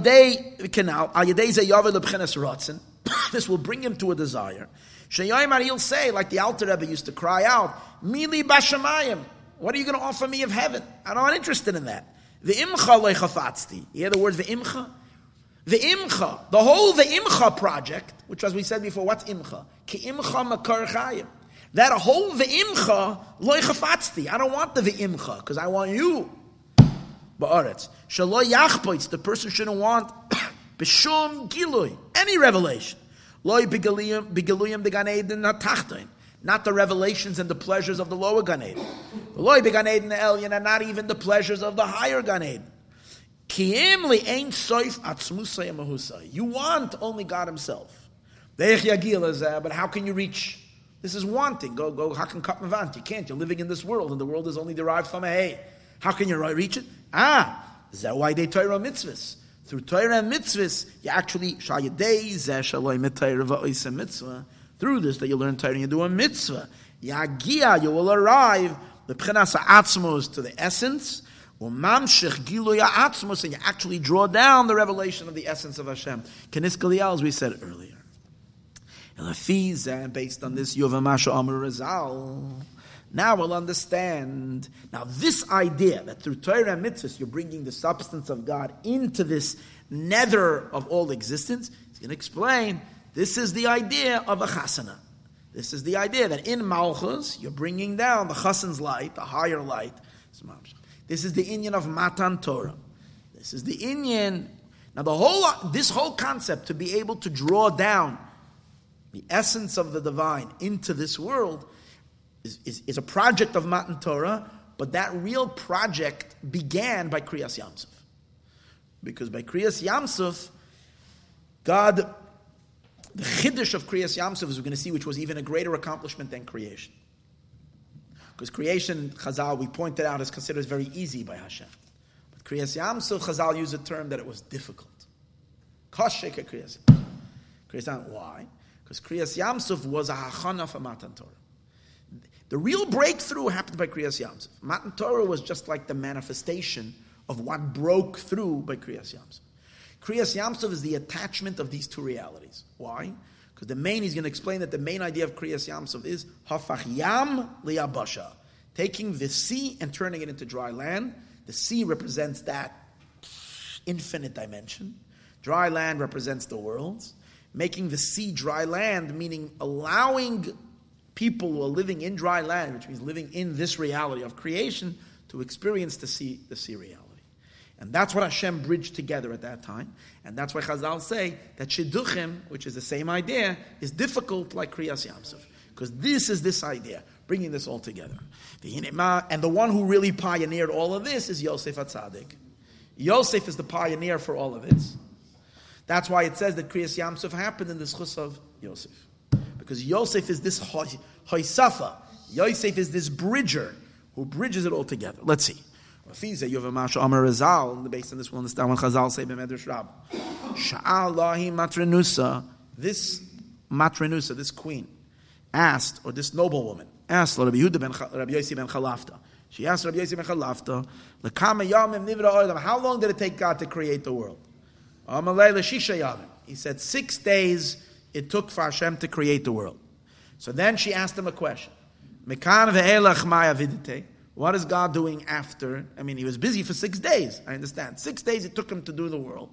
Since then, he must be bored. What is he doing since then? So he answered him, since then Hashem is busy making shidduchim. That's what he's busy doing. So she asked him, this is what he works? Amalei said to her, if you think it's easy, I want to tell you, it's so hard to bring two people together, it's as hard as splitting the sea. And that's why God is very busy with this. And in the end, she said, let her try. She did it. She had 1,000 servants and this and that. And the next day, they came back and it was a horrible mess. Right? And it seems to imply from this, Kriyas Yam Suf v'vadai kasha. Like even she agreed. She understood, Kriyas Yam Suf splitting the sea, that's difficult. And this is also difficult. And the difficulty over here is similar to the difficulty of Kriyas Yam Suf. The Tola inyan hazivugim b'Kriyas Yam Suf. And he connected the idea of a zivug with Kriyas Yam Suf. We need to understand, ma shayach kushi kiviyachol lamayla. Why does it mean anything is difficult? My God, everything is easy. What does it mean difficult? V'gam ma'u akushi l'Kriyas Yam Suf kol kach. Why is Kriyas Yam Suf so difficult, the splitting of the sea? Why is that so difficult? It seems at first glance, creating the world is a greater pele, it's a greater wonder. Why? It is a bringing into being. Creating the world, Hashem is creating from nothing to something. Kriyas Yam Suf is he's changing the mechanics within creation itself. It's like someone who created a machine, and then at certain times he's making some kind of a adjustment. So an adjustment is not doesn't take as much work as actually making the machine to begin with, especially by Hashem, which makes everything from absolute nothing. So that's a much bigger chiddush. Hainu davar meloy davar. He makes something from nothing. Masha enkein kriyas yamsuf. The splitting of the sea. Hu yash me yash. It's something from something. V'rei anu royim, and we see shesavos yash me yash, to make something from something. Beloshen Ashkenaz in Yiddish, as olveren ametzias v'nazach v'ses faran. To make a something from something that is already in around in existence, is not such a pella, it's not such a wonder like having nothing and producing something out of nothing. Nevertheless, on the creation of the worlds, we say, not with toil and not with exertion, but HaKadosh Baruch Hu Salam, did God create his world? All he did was he relaxed, he spoke out two letters, and he created the world. Kriyas Yamsuf, splitting the sea, Hu Kasha Kaviyachal, this is difficult. Well, what does that mean? The idea is, the main Indian is, Kriyas Yamsuf HaYahafach Yam Liyabasha. Mainly, what happened was that the sea became dry land, which is what it really means is that Hashem brought the sea reality, we're going to see what that is, and Hashem made that be experienced in the dry world. As we're going to see too, there's two general zones, the aquatic zone and the terrestrial zone, two separate places, and these are two realms of reality, and generally the way God set up the system, these two don't mix. And by Kriyas Yamsuf, he merged the two together. And as we're going to see, as a result of Torah and Mitzvahs, that's what we're busy doing. We're busy bringing the sea down into this world. What does it say when Mashiach is going to come? Umala Aretz Deus Hashem, the world's going to be Kemayim Layam Machasim. We're going to bring down in Yabasha, in dry land, we're going to be living like as if we're living in the sea, even though we're living on dry land, we're going to live with that same consciousness like in the sea. This chibur, this attachment, we're going to see soon, this is mamish the theme of this week's parasha too, where Yaakov says to the famous blessing of Amalach HaGoyel, which Yaakov says, V'yidgu l'roiv b'kerev ha'aretz. They should be like fish, even though they're living in the midst of the land, you should be like a fish. To be a fish when you're in the ocean, it's not a big kunst to be a fish. To be a fish when you're in dry land, that's already a chiddush. That's Mashiach. When Mashiach comes, we're all going to be fish on dry land, living with the awareness of fish, as we're going to see, which means this idea, bringing Hashem down into this world, which makes us back to return into our source. We're going to see. Now we know that these two worlds parallel each other, sea and dry land. The sages say, whatever creature there is on dry land, there is also in the sea. Here we have a horse, there's a seahorse, there's a sea lion, there's everything. Every type of creature there is also in the sea. Ella, what's the difference? The creatures that are in the sea are swallowed up and they're unified with their environment. They are one with their environment, which is the water. They're submerged in it. You don't even see them. When you go to the ocean, you don't see fish. You see, sometimes in Mexico, we saw dolphins dancing, jumping out. But only a little bit. Generally, it's all just one big body of... The life that's going on in the sea is swarming with life. More life in the sea than there is on dry land. But you don't see anything. All you see is the leaf, because everything is part of one dancing, living sea. The sea is alive, because the creatures that are there are not independent from the sea. They are one with the sea. The dogim, and that's what we find, to such a degree, that the fish that leave the sea, the dogim sheparshim minayam, and the fish that go out of the sea, miyad mesim, instantly they die. Nimtza comes out to Iker Kabbalah's Chiyusan. When are they makabel their chayas? When they're in the water, dafka. And then immediately when they leave, hemmesim, they die. They are swallowed and unified with their source. So much so that not only are they submerged, sometimes you're submerged in something else. Here's not that you're submerged in something else. they become the thing that they're submerged in. Their substance is water. Their identity is the water, not them. They did not notice that they are the water. Halachically, it's that way. There is even an opinion.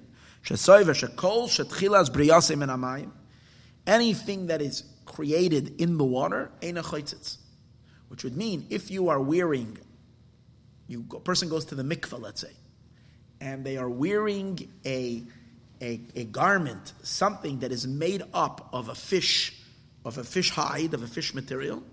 There is an opinion, Reb Shimon says, it's not a chatzitza. Usually, you have to make sure in the mikveh that the water touches your body.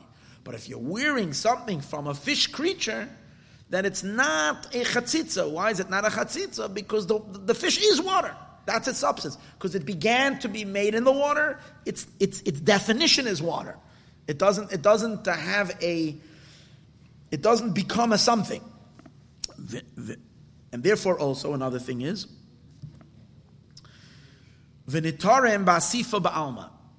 You don't have to shech the fish.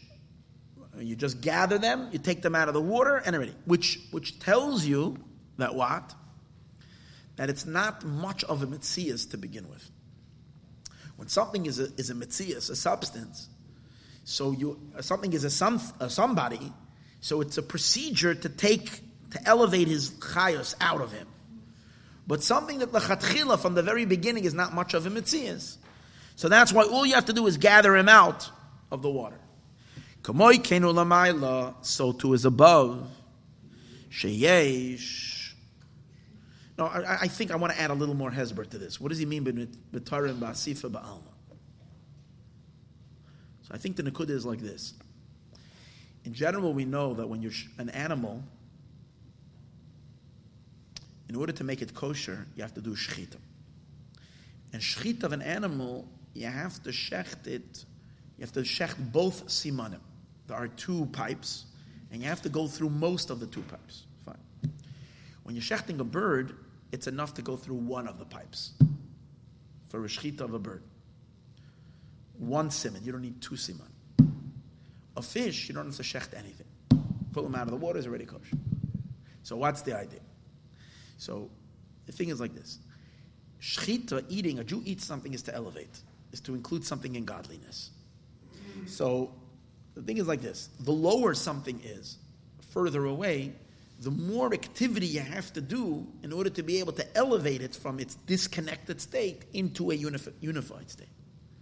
So for an animal, it says you have to shecht both siman, because he's so entrenched, the animal, in being of somebody. So in order to include him in godliness, into the achdus, into the unity of Hashem, it requires a disruption of two parts of his being.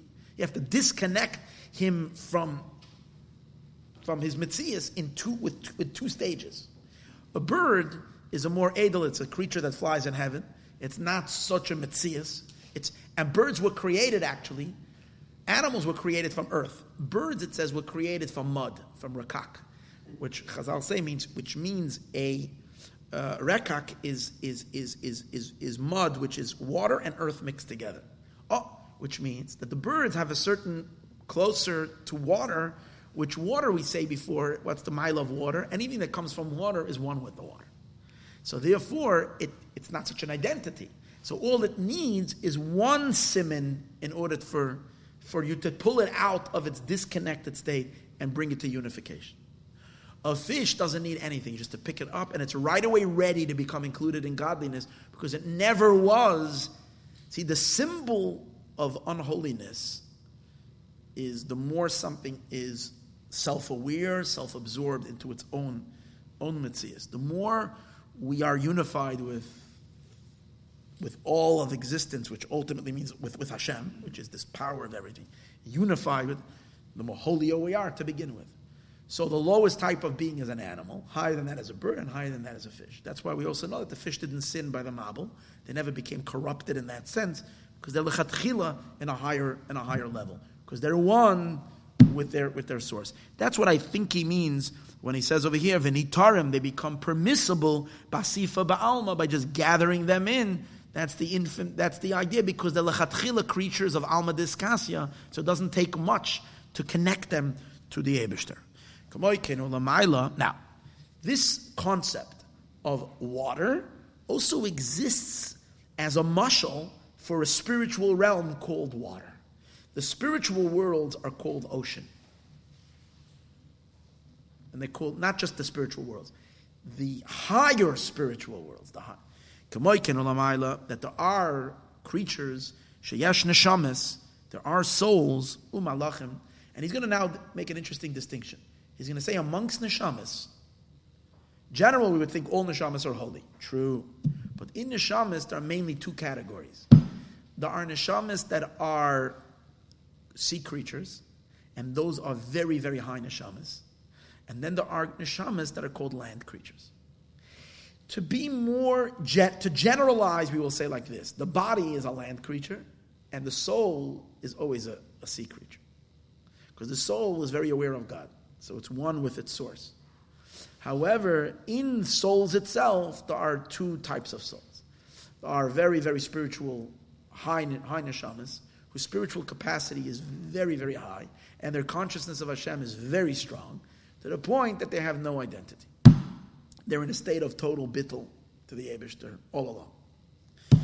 Like I told the story last week during the Kiddush, that the Ruzhiner once was saying Tachnun, and the halacha is that you're not supposed to say Tachnun when you don't fall down on your hand when you don't have a Sefer Torah. You can say Tachnun, but you don't do Nefila Sapai. So he was in the field davening, and he said Tachnun without a Sefer Torah, so they asked him.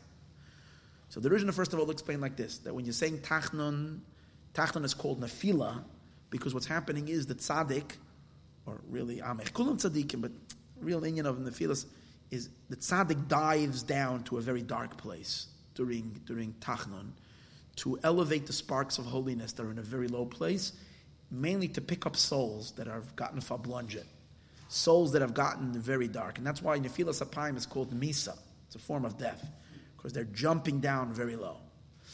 The problem is when you go down in a very low place, there's always a danger that you won't be able to come back up. So therefore you need a Sefer Torah, because Sefer Torah is called Eitz Chaim Hu L'Machazikim Ba. So when you have a Sefer Torah in the shul, so even though you're going down to that very dark place, you have something to hold on to. The Rishon has said there are tzaddikim who they themselves are like a Sefer Torah, because their tzaddik is called Eitz, and they don't need the Sefer Torah to hold on to. They themselves are the Sefer Torah. And then he went down to, and then at the bottom of the Sefer, it adds that according to one version of the story, he concluded and he said like this: all of the Torah is included in the Yud Kei Vav Kei. All of the Torah. And all of the Yud Kei Vav Kei is included in the Yud. And all of the Yud is included in the Kutzei Shel Yud. And I am the Kutzei Shel Yud. Quite a statement. So when tzaddikim like that, who never left, they're just one with that Orein Sof. They're identityless. And because they're so identityless, that's what they can say on themselves, things like that. Because when they sing about themselves, it's not about themselves, because they're not a Metzias. So these big, big and holy people. So these are neshamas, complete different kind of souls. They're souls, they're the fish souls. That's why we have, in the Zohar, we had people that were called fish. Rav Hamnuna, Nuna means a fish. And his name was Rav Hamnuna, and he's one of the biggest sages of the Zohar, the greatest mystics. Okay? As he brings over here, there are neshamas and there are angels. Shenikram, Nuneyama, they're called the fish. Like the neshama of Moshe Rabbeinu. How do you know Moshe was a fish? Because when he's called Moshe, because she drew him out of the water. Shemin Amayim, she says, in Chassidus, there's nothing just technically. Oh, okay, Parah made a decree, so she went and you put him in the water. Why did he end up in the water? It's because his neshama comes from the water. The nishmas Rav Hamnuna Saba, and Rav Hamnuna Saba, he's called fish. Shenikra Hamnuna al Shem Nuneyama. By the way, the Alter Rebbe said that his son, the Mittler Rebbe, has the neshama of Rabbi Hamnuna Saba. That's why the Mittler Rebbe was said Chassidus more than all the other Rebbeim. He was like, because he's the neshama of Rabbi Hamnuna Saba, which was fish, mystical secrets of the Torah. This was his playground. Like he lived in the ocean. Ubachlal, in general, neshamas tatzilus. In general, it's all the neshamas of atzilus. Shemohusam humohus elikus. The substance, they're divine. Just like a fish is one with the water. There's no, they're dveik, they're davuk, they're attached and totally unified with God. And even though so the Rebbe Rishab is right, we're making it saying, well, the truth is we know every neshama is divine. Because every neshama is also a lakus, the kelim da atzilus, because the neshamas come from the kelim of atzilus that manifest down in the lower worlds. Atzilus is a world that's not yet a creation. Atzilus is the world of emanation. It's still emanations of Hashem. Even the kelim of atzilus are a lakus. The zahu ahafrish, which this is the difference between nevraim de biyah, between creations of biyah. Biyah meaning Bria, Yetzirah, Asiyah. Creations including Malachim, whatever. All creatures of Biyah, they're very different than Neshamas. L'Neshamas to Biyah. To the Neshamas of Bria, Yetzirah. We know there are Neshamas in each world. Neshamas of Atzilus, Bria, Yetzirah, and Asiyah. He's saying even within the world of Bria, Yetzirah, and Asiyah, which is already creation, there's a major distinction between the Neshamas of those worlds and everything else in those worlds. What's the difference? The difference is as follows. Hagam sheheim gamkein mekablam chayos v'koyach eloki. Even though they too, who they too? The creatures, not the neshamas, the creatures of Bria, Yetzirah, and Asiyah. A tree, for instance. A tree. It's that too is receiving vitality from God. There's an energy of Hashem in it, or else it couldn't exist. Yet, we have to distinguish. The tree is not the vitality. The vitality and the energy of God is creating something from nothing. It's creating a tree. So the tree and the energy are two things. It's only that we explained so many times in Hasidus, without that energy, the tree doesn't even exist for a millisecond. And because of that, the true existence of the tree is the energy. But that's only the true existence of the tree. But the tree itself is a substance that's not Hashem. It once wasn't here, and now it came into being. The Word of God is saying, be a tree, be a tree, be a tree, every second, giving it its existence. The tree, the wood, is not Elokus. Elokus is creating the tree. A neshama is different. By a neshama, godliness itself became the soul, becomes the soul. The neshama is a flow of godly energy that now translates into being a soul. Not it creates a soul. It is the soul. So, it's not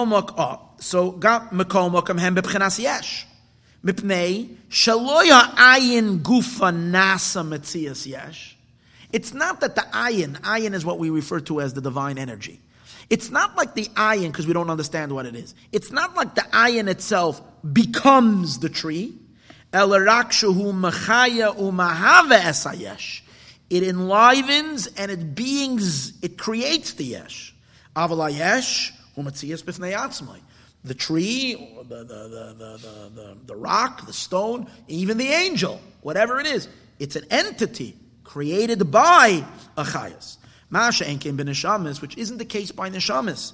Ha'ayin gufa nasa metzias hayesh deneshama. With the ayin itself, in Chassidus, there's another expression, not over here. What's a neshama? Elokus shenasa nivra. You hear these words? Not elokus creating a nivra.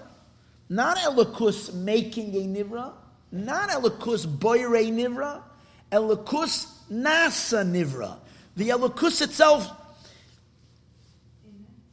nasa, becomes a creation. The divine energy itself somewhere evolves. Divine energy itself evolves into a created being, which is a neshama. That's why neshamas are called divine. So then why are we saying, but we're saying now, what is he making a distinction?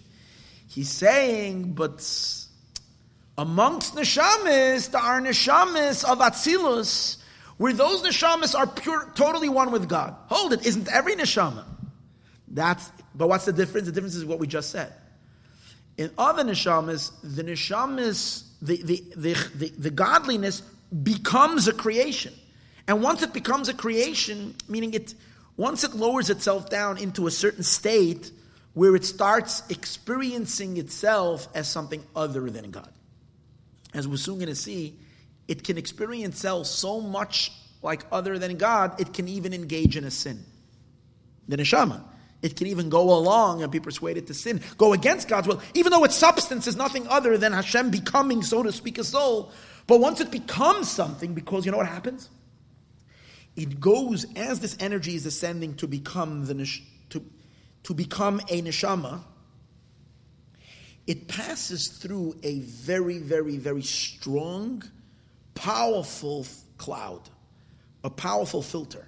And once it's being fed through that filter, as it comes out on the other side, it forgot its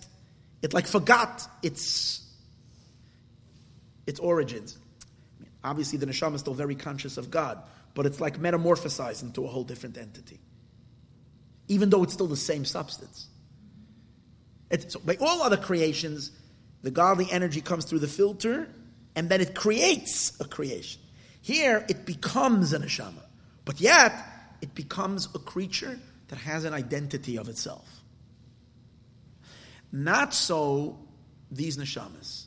There are neshamas that come through all the filters and they don't change, and they remain in the consciousness as they are in Atzilus, and therefore they're totally one with the Ein Sof. And those are the fish neshamas. Are those neshamas that never separated? Therefore, those neshamas can't sin. They can't. Even though sometimes a person could have a neshama of Atzilus, and not necessarily everybody that has a neshama of Atzilus are people that never sin, but it says an interesting thing. Those people that carry a neshama of Atzilus, when they sin, the neshama departed from them. The neshama didn't participate in the sin. If so, how do they live?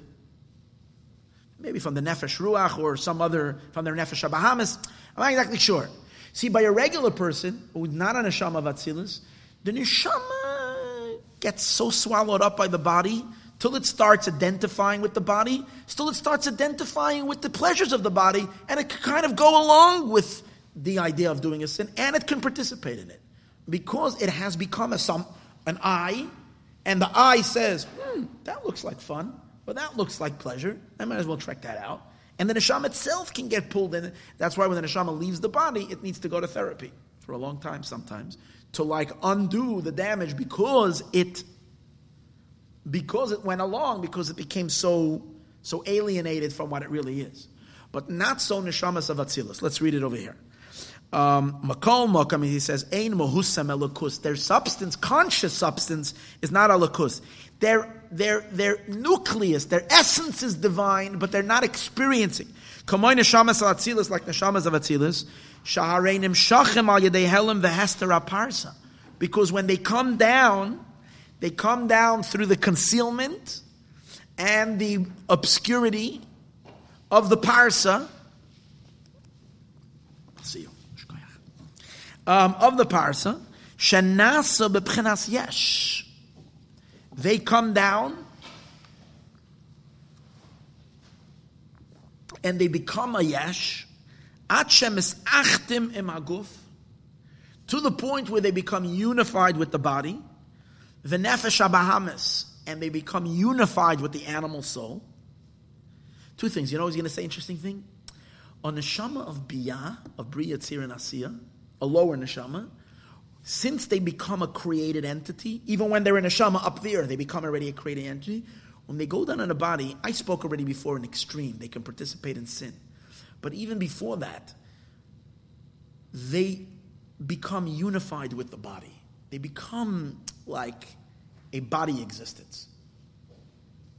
They identify with the body. And they become like, it and the body become totally one. And then, once you become one with the body, a body can sin, so you can also sin. Chas v'shalom. The neshamas of Atzilus, when they come down in a body, never ever identify. They always remain neshama. They never become one with body. Let's see, read it over here. And they can go so far. The nefesh elikus is enlivening the body, not just the nefesh abahamis. And that means they're participating with the sin. Because if the guf is doing an avera, and who's giving it its chayos? The nefesh elikus. So the nefesh elikus is now kind of going along with the sin. Masha enke neshamas ta atzilus, neshamas of atzilus, Afshem gamkein milubashim beguf, even though they're enclosed in the body. Hear these words. They never become unified with the body. They're like their body is like a garment to them, and that's why, like people like the Baal Shem Tov, they can undress themselves from the body. What's the idea that a tzaddik makes aliyah silent? He says, tells his body, you know what? You're like my garment. Stay down here, and I'm going up there, because they're not. They and their body don't become totally one. They can, and that's why they can mamish all the time experience out of body experiences, because they and their body have never really unified. That's why they're not shayach. The level of neshama, because it hasn't yet. Not shayach to a sin, because they're a lakus. The Zohar wonders a soul will sin, but looks like he's saying that wonder of the Zohar that a soul should sin is only on a soul of Atzilus. At the time of a sin, the nefesh went away from the guf. The Alter Rebbe says in Ageres HaKodesh that that's only by the big tzaddikim. He says that those big tzaddikim was neshamas from Atzilus. They're b'shas achet and neshama. Avon neshamas debiyah, but neshamas of Bria Tzir and Asiyah hem mesiyachtem im haguf. The neshamas become unified with the body. The nisrach. Nisrach means they get a sircha. They get wounded. A sircha is like, in the laws of kashrus, after you shecht an animal, you have to check the lungs. When you check the lungs, sometimes there was a puncture of the lung.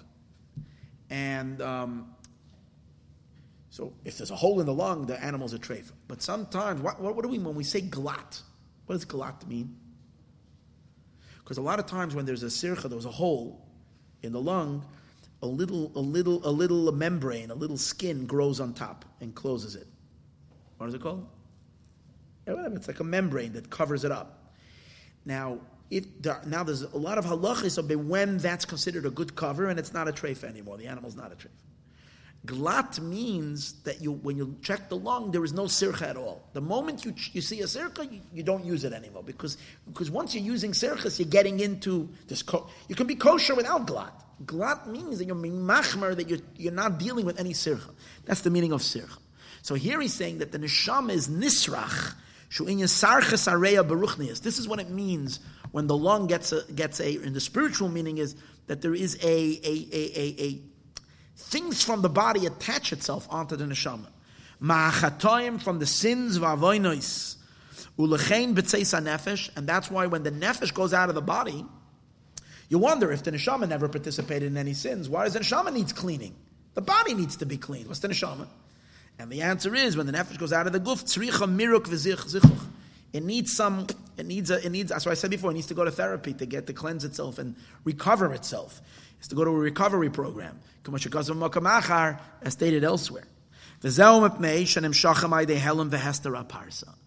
is because what causes the neshama to become so? If it's God, if it's Elokus, if it's Hashem Himself, a piece of God that has become a neshama, the answer is it went through that fog, and that fog knocked its memory out to the point that it gave it a different identity. Now it's a creation. It's a holy creation, but it's a creation. It's no more, it's not really a creation, but it experiences itself as a new entity, as a new being, as a creation. They are divine. The emes is, the Rebbe says, if you say I understand this, this is really something that you shouldn't understand. It doesn't make any sense.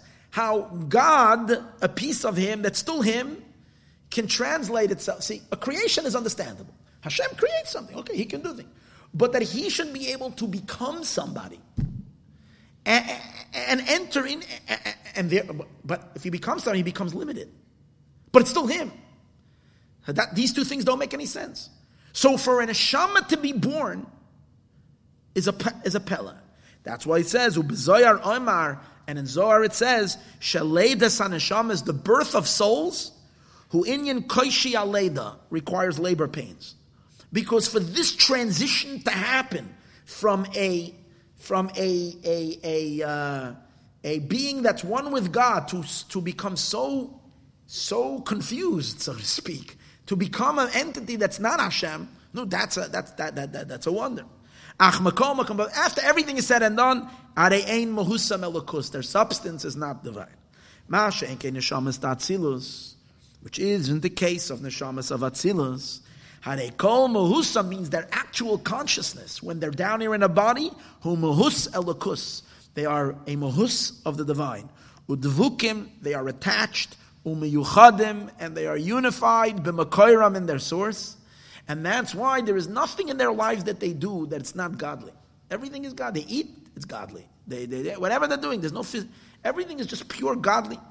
Like the fish that are in the sea.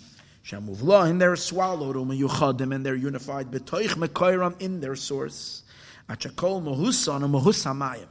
Their entire substance is the substance of one. We turn over the page.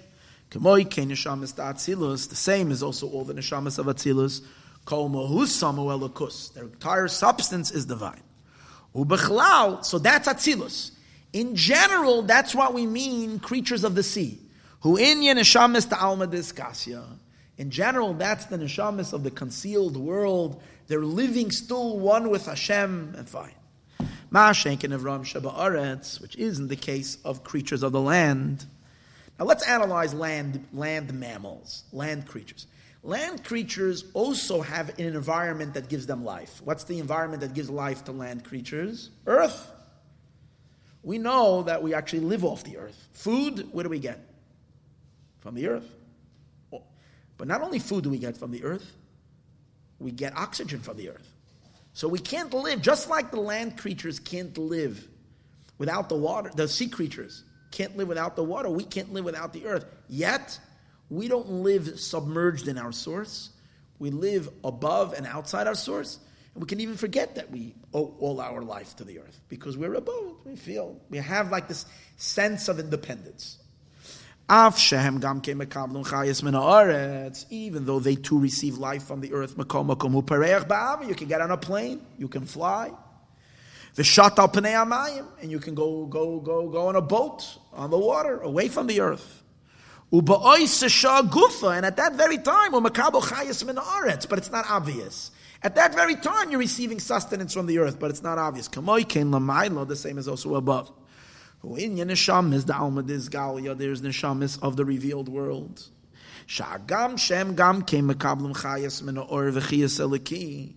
Even though they too are receiving chayos, they're receiving life from the oir, from the light, chayos eliki, and godly power. They look like they are a metzias of something. V'davar b'fnei atzmai, they're a thing unto their own. V'hainu, and what does that mean? Shahanivra einoi margish esachiyas eliki shaboy. The nivra, the creature, doesn't sense its godly vitality.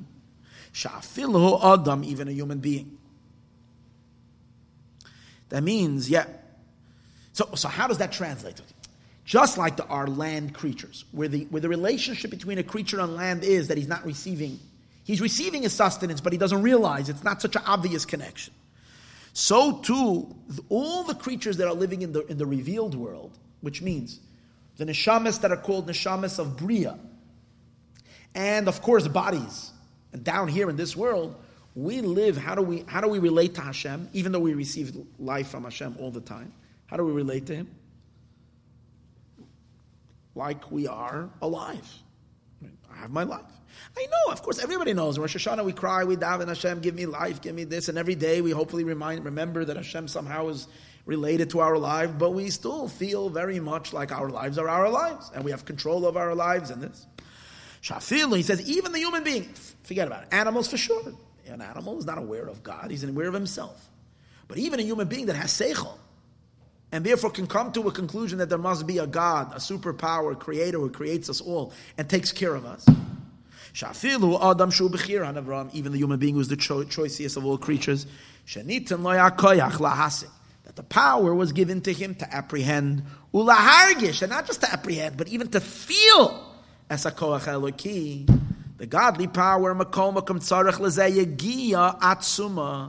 nevertheless, the human being needs to toil and to exert himself to feel that creative life force.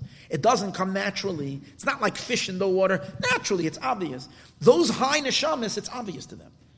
They wake, a tzaddik, he wakes up, he's born, and right away he gets a little old. He's aware. Avram Avinu was right away discovered Hashem, and it was obvious to him. And so these neshamas, they see Hashem in everything. Because...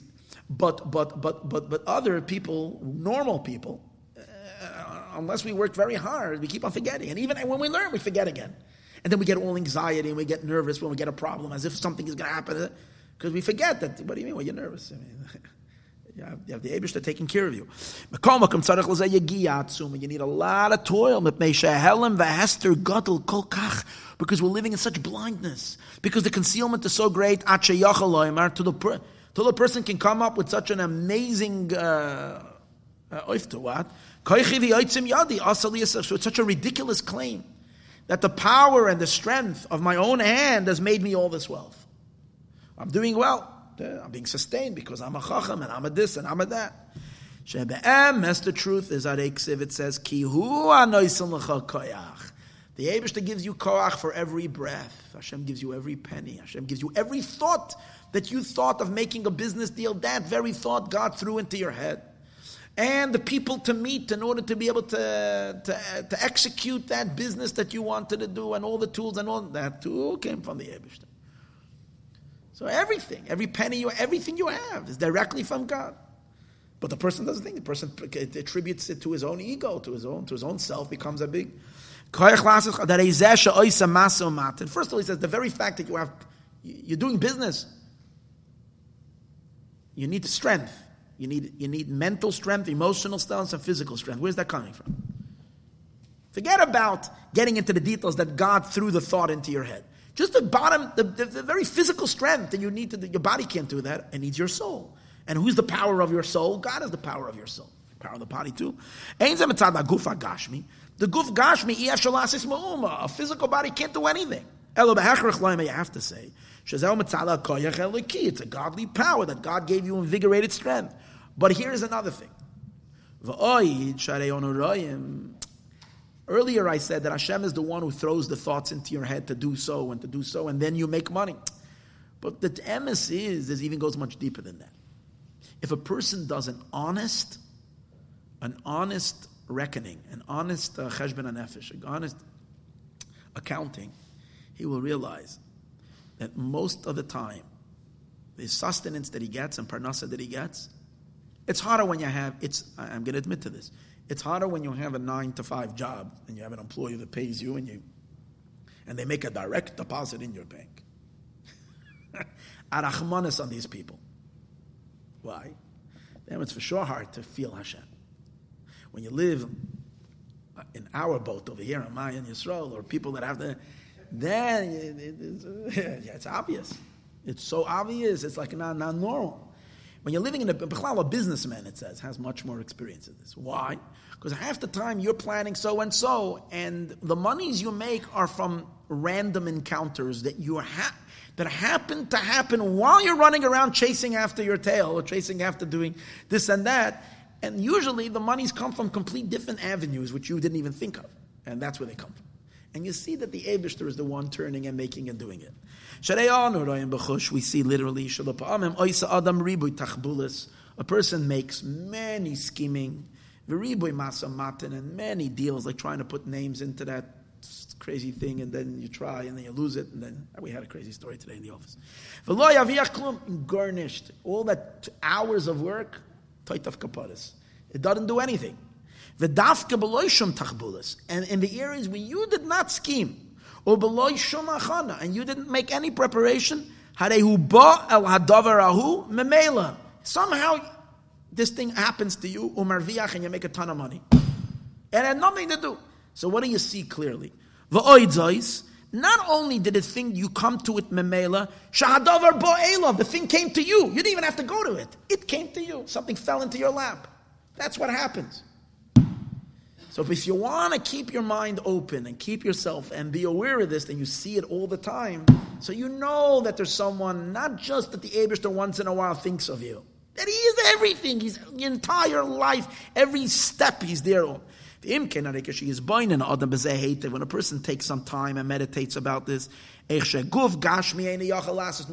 of all, me, my body, can't do anything. This than anything that I've accomplished, it's because God is giving me power. But then you can still make a mistake. Good, God gives me power, but I'm a smart guy and I know how to use the power. So true, Hashem gave me power, but He knew who to give the power to. He gave it to a wise fellow like me who's able to do it. When someone will contemplate and see how sometimes with all of your scheming, you invest yourself in something and the whole thing, nothing. You haven't earned a drop in that. And dafka without the scheming, marviach, without all the doing and the making. The parnasa comes from a complete different angle.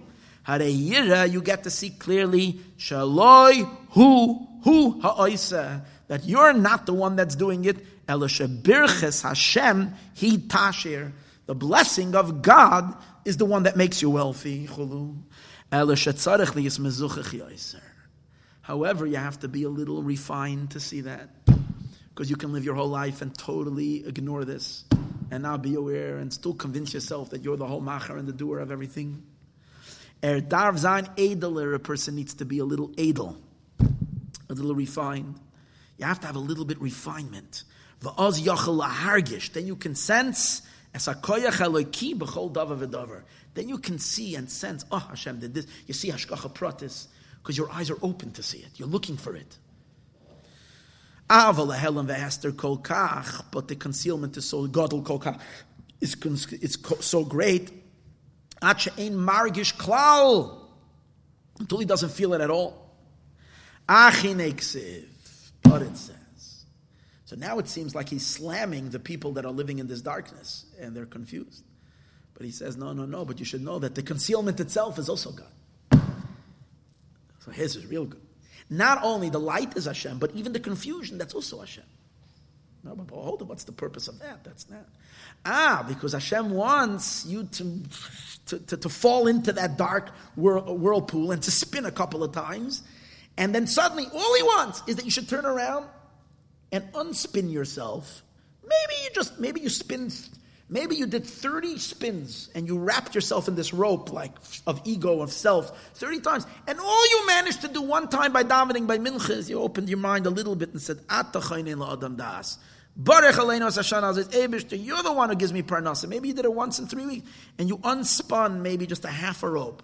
Oh, but that is more pleasurable than the neshama of Atzilus, because the neshama of Atzilus is not living in darkness. So the Eibush, there's no kunst, there's no chiddush, there's no novelty in the fact that he's serving God.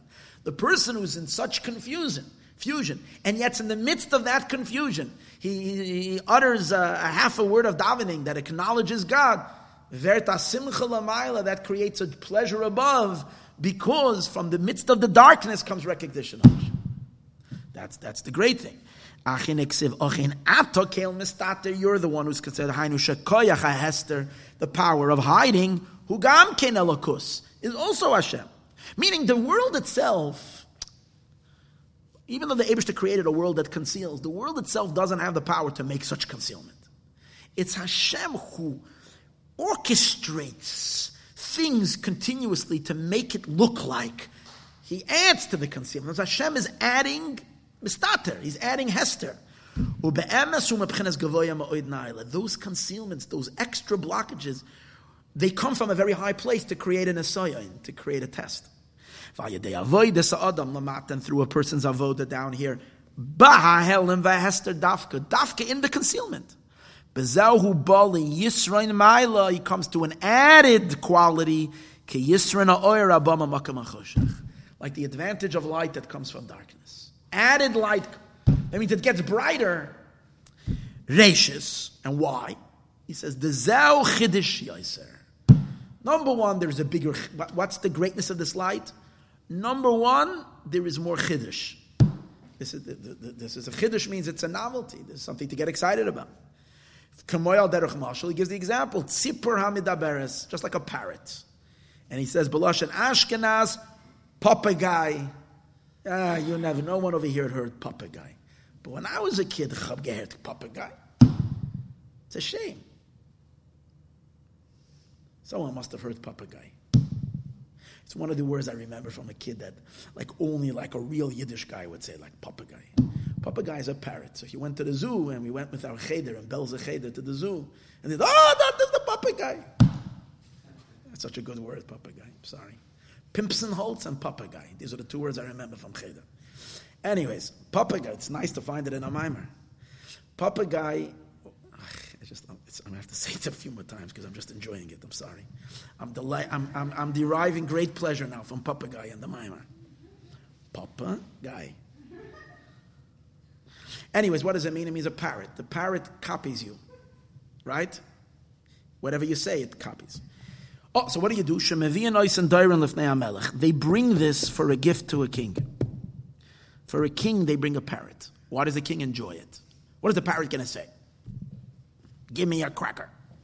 And that's like what? Because it's exciting, because it's a parrot, it's a bird talking. Now, a human being can say much better speech. A human being can speak fine poetry.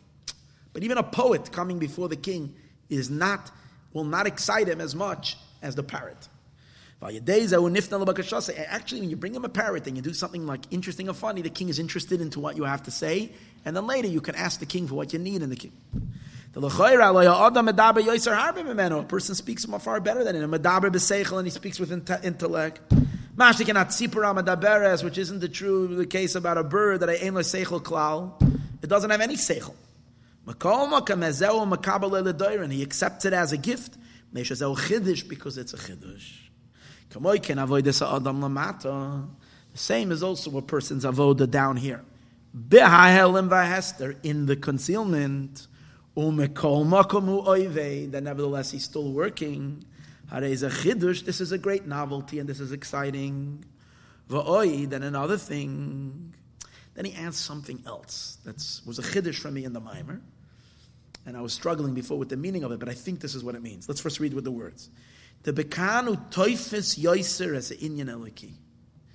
living in the world of physicality, in the world of concealment, when you get that God is your God, and that God is real, then to a certain degree you get it much better than when you're living in a world that's not a metzias, not of substance. How's that possible? That means that ultimately a neshama in the guf can have a certain sense of the truth of God more than the neshama that's not in a guf in the higher worlds.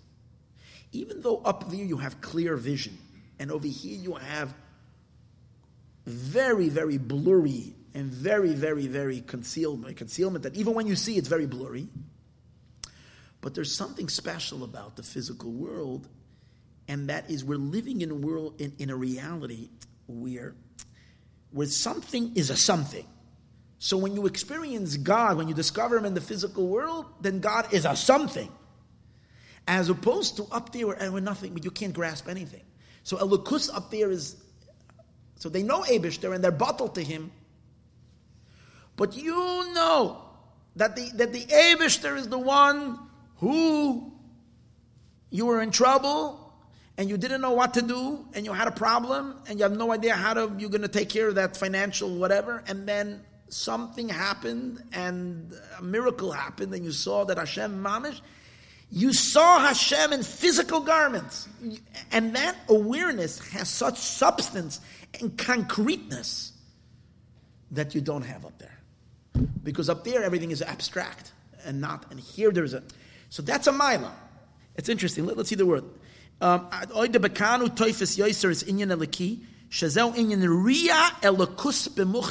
You see godliness literally.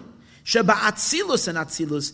Even the loy shayach sham inyan mitzios yesh, since there's no mitzios, memele ef shloy liyo sheyutfas. Eibishter always remains what? They're nothing. And Elokus got, in Atzilus, the Eibishter is called Ayin, nothingness. But over here, when you experience God in this world through some kind of an Hashgacha Pratis, the Eibishter is not a nothing. He's very much somebody and something. You see him in such a concrete, real way. Over here, the thing is more absorbed. The nimtza comes out. There is a quality in the neshamas up there because their general consciousness is much purer. Their identity lists. They're so one with their source. Which isn't the case in the revealed world. Over here we have egos, we have a sense of independence and of self. We keep on recognizing Hashem is real, and we keep on bending our will for His will. We keep on, so that's called Bittul Hayesh. I am me, but I know there is a power bigger than me. So it's a much lesser Bittul. It's only called, it's a Bittul Hayesh. It's a, I'm a somebody, but I'm surrendering, as opposed to being nullified that you don't exist at all. V'yashloim, and now he adds in the parentheses, Shabitla Yashu mitzat chitzayni yisraelos. Let's understand something. We're saying that the neshamas that are in Alma Dizgalia, they only have bitla yash. So he wants to differentiate, and he wants to say, the neshama on its own can have bitl b'metzias, can have a much deeper bitl, a bitl where you're total. But since the neshamas come in a body, the body creates such a sense of existence, of beingness, of material being, it diminishes the neshama's ability also to have a pure, real bittul. Like we spoke earlier, how the neshama is affected by the body. The neshama on its own really could come to a state of bittul b'metzias, even the lower neshamas. Like the neshamas of Atzilus, because of the guf and the animal soul, they create the limitation that we only be able to have bittul hayesh.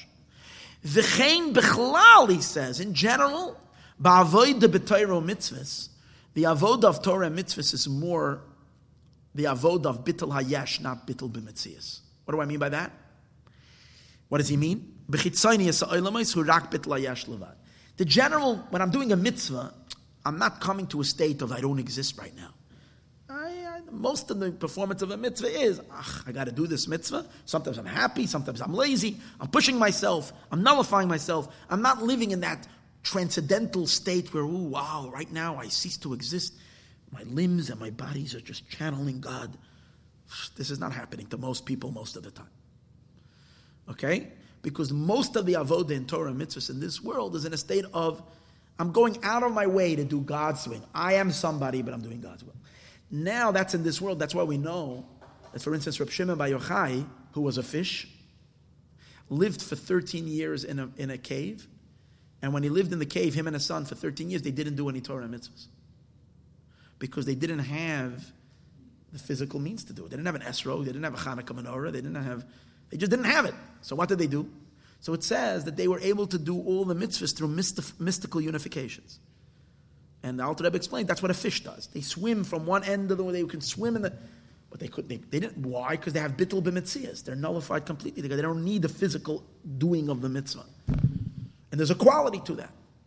Most of our mitzvahs in this world, the experience of an neshama in this world, first of all, it's bittul is most because not because of an neshama, but because of the body.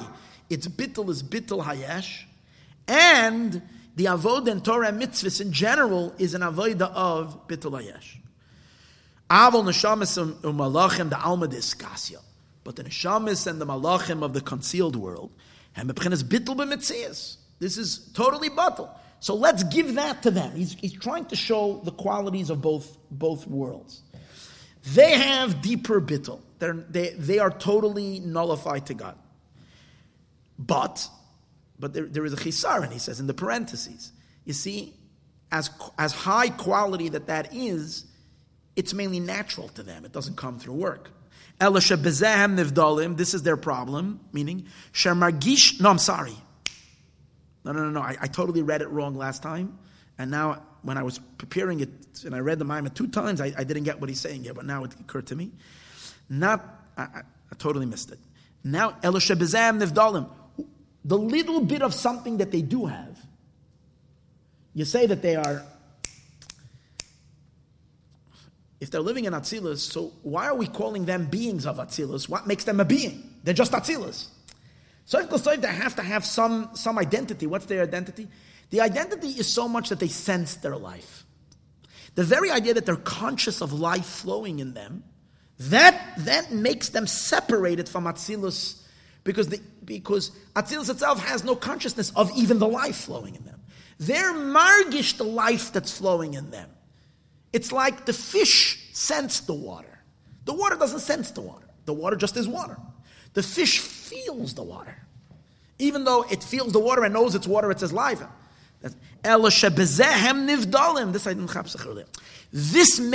nivdal shemargishem esachayas. They feel that they have life. But what do they feel? They feel godly life. And that's their life. And that's why the Malach says, Malachim, not all Malachim, but the higher types of Malachim, these Malachim can say what? They can speak as if they're God. We find Malachim speaking as if they're God. How can they speak as if they're God? Because as we said before, the Rishon has said, I am the thorn of the Yod. Same idea. Malachim can say, Bi nishbati ne'om Hashem. I swear, says God. You swear? Yeah, no. Why? Because the Malach is what? The Malach is just a conduit. That's all he is. How can the Malach say, so says God? These are these high-quality Malachim of Atzilus. Shebetelim b'metzias, they're totally bottle. Therefore, they can say so. Or he says, afilu Malachim debiyah, or even the lower Malachim of Bria, Tzir, and Asiyah, at the time that he's being sent on a mission. You see, neshamas of Atzilus are in a constant state of this bittul. They don't have to be on a mission. They are lechatchila programmed that they're not a metzias. Malachim of the lower 3 worlds are already created entities, but at the time that they're being sent, at that time they have bittul greater. They have more bittul because now they're acting not for themselves, but for Hashem. So at this moment, they have bigger bittul. So they're now, shu'u b'b'chenas bittul ela m'shaleach. Then they're in a state of bittul to their sender. At she'ena nechshe b'fnei atzmei klal, they're not considered to be something onto their own. Ikamoyken Moshe, that's neshamis and malachim of Atzilus and malachim of Bria, Tzir, and Asiyah while they're doing a shlichus. Moshe Rabbeinu was even a bigger chiddush. He was a neshama that's in a body. And even while he was in a body, he can speak as if he's God. I'm gonna give it, I'm gonna give you rain. I'm gonna give you rain, yeah, because Moshe is Hashem, because Moshe is totally nullified. He doesn't have any metzias. He was so nullified, totally to Hashem. The Shechina speaks through his mouth, it's not him speaking. He's not considered a metzias onto its own at all. This is the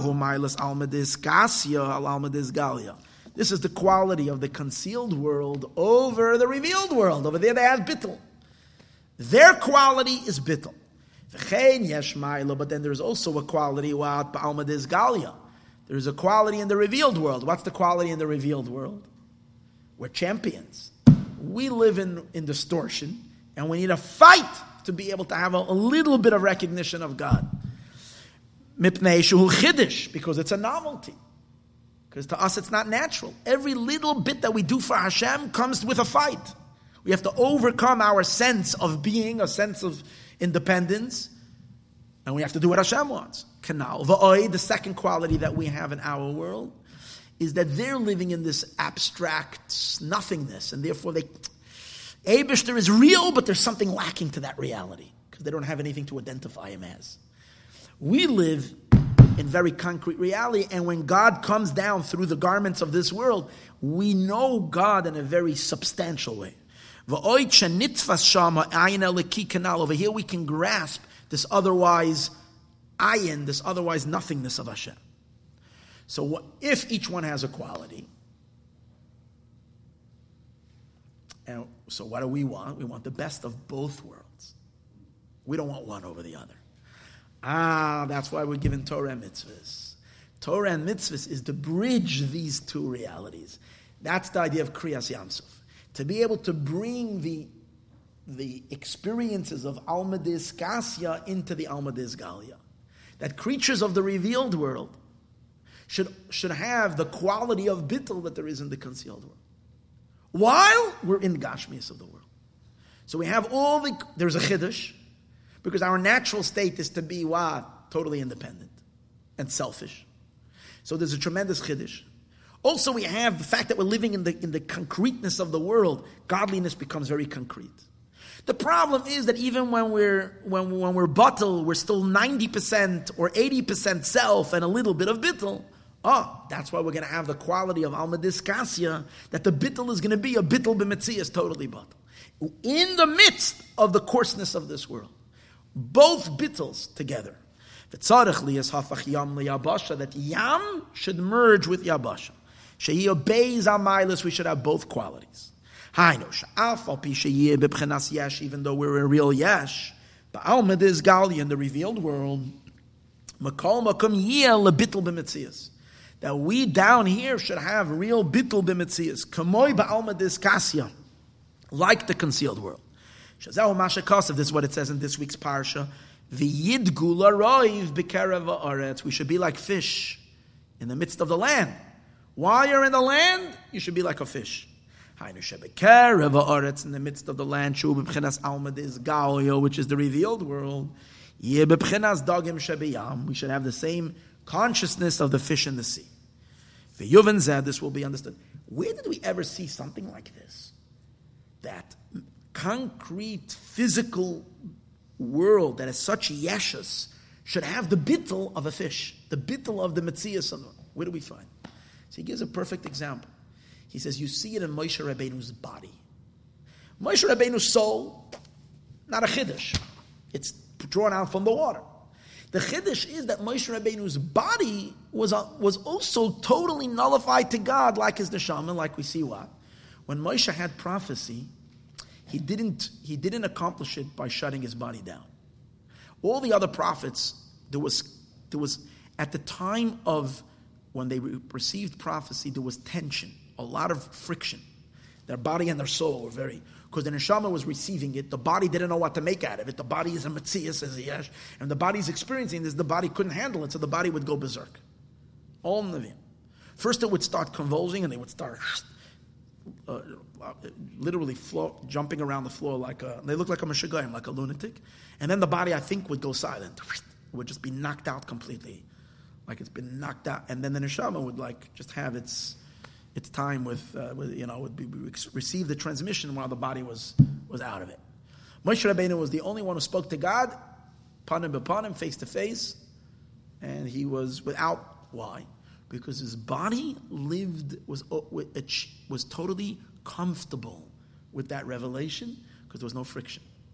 Because even his guf, which is physical material, Moshe Rabbeinu's body was physical material. Yet, it was totally unified with the state of it. Like all of our bodies are going to be when Mashiach comes. That's the beauty of it. What he says over here. From all the rest of Nevi'im. The Bashar Nevi'im by other Nevi'im Ksiv Yishma, you heard Vayipal upon he fell on his face. Shaguf Laya Keli Lidvar Navua, the Naguf was not a Keli. Mashang B'Moshe, I'm a Pe'el Pe'adaba by mouth to mouth I speak to him. B'Mare with a vision, Veloy Bechidois, and not with riddles. Makolmakum, nevertheless, he stood on his stand, Veloy Nikkerboy Shum Hazaza. You realize the Rebbe says even more. When you looked at Moshe Rabbeinu when he got a prophecy, you couldn't even tell it. He wasn't shuckling, and his face didn't turn red. He the spilus chitzainis. You didn't see anything external happening. His body didn't even get excited. His body didn't flinch because it was so unified. When do you flinch? You flinch when you're experiencing like something shock. It didn't shock the body. To all the Nevi'im, their body was a concealment. Al Dvar and Nevuah, so you can sense attention. But Moshe, The body did not block Shar Gufa, Yekeli Lidvar Hashem Kamoya Neshama. The Guf was a Keli, the same like the soul. Kamoy Ken Yuvan Inyan Hafach Yam Liyabasha. That's the Chiddush of when the sea becomes dry land. Even though you're a yesh, that even a coarse yesh should be batal b'mitzias. Shayesh eino mastiklal. The yesh is not concealing anymore. And this power to do this, how can you bridge these two realms together?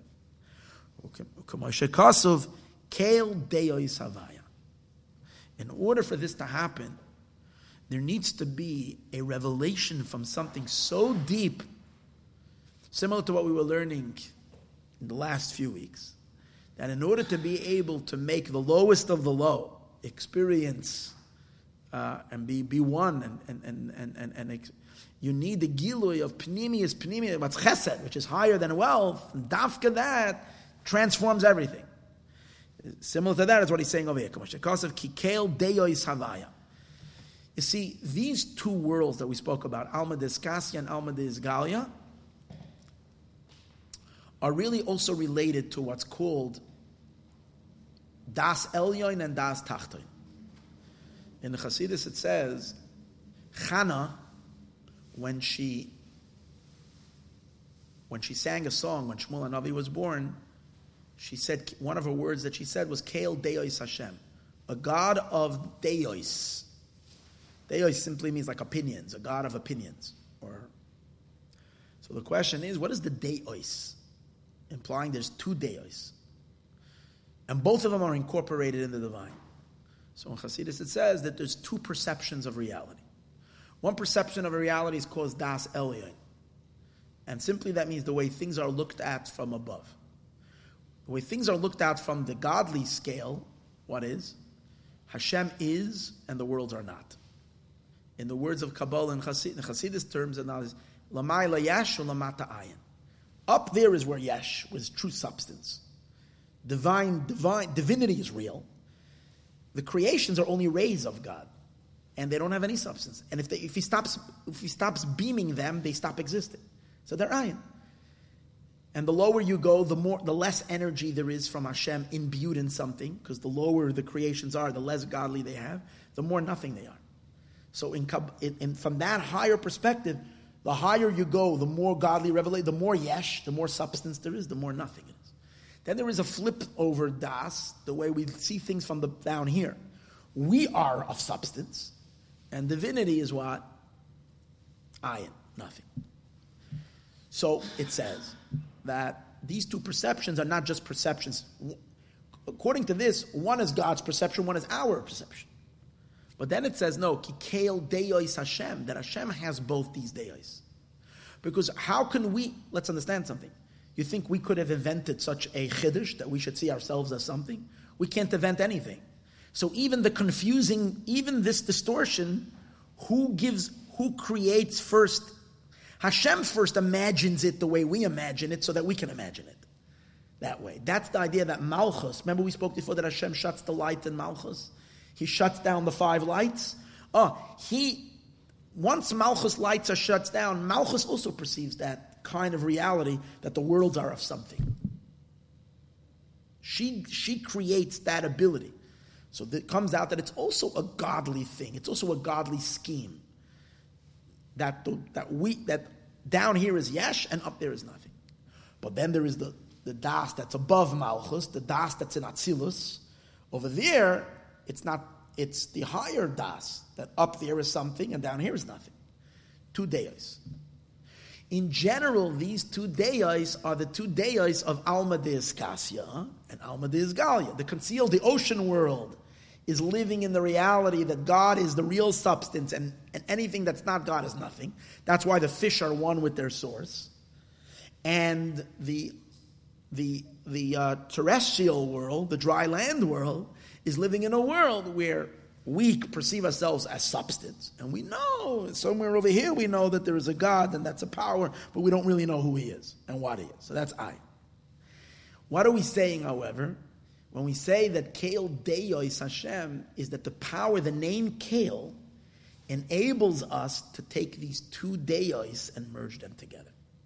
That in the place that was once, that was created and brought into existence, and its entire being was being out of the notion of the lower das, that down here is yesh and up there is known, yet should be able to be transformed to receive the higher das. And the only one who can bring that together is a power that's above both das. Kale, the name Kale, includes them both and can serve as a power to unify them both. That means a regular neshama of Atzilus does not have the ability to bring that MS down into a creature from here. He has his opinion, and we have his opinion, but there still remains two opinions. There's only those neshamas that are bigger than both that can not only, they know that perception, they can fuse both realities. That's the neshama of Yosef HaTzadik. That's the neshama of Ben Poras Yosef. That the one who can tailor, who can, I said earlier, Avram, Yitzchak, and Yaakov didn't have that power. Yosef's neshama is higher than the Avos. He was the ability to be able to take the Avos' world and bring it into Mitzrayim. You see, once Yosef got involved, the yeshiva that they had in Canaan, they lived in Goshen, and they lived in that same, it was like the old shtetl, while they were in Goshen. How the apostle. That's the power of Yosef. That's also, I said earlier, the power of the previous Rebbe to bring Hasidus to America. America. Such a worldly existence. That's the end. Toifer. Kale Deos. Let's see it inside. Kale Deos of Ashesh Beis Deos Shadas Elyenu Ech Shehu Hayesh Amiti. Hashem is the true being. V'kula kamek alochshiv, and all before him is not Shu Alma Deskasya. That's general the experience in the concealed world. The das tachten, and the lower das is shulamata yesh, that down here is something, ulamaila ayin, and above there is nothing. V'hu inyan alma disgalia, this is the revealed world. V'achibur shel beis adeyos, and to attach them both, who al yedei kale is through the name kale. Shu tikun arishayin de yud gimel tikune de yukna.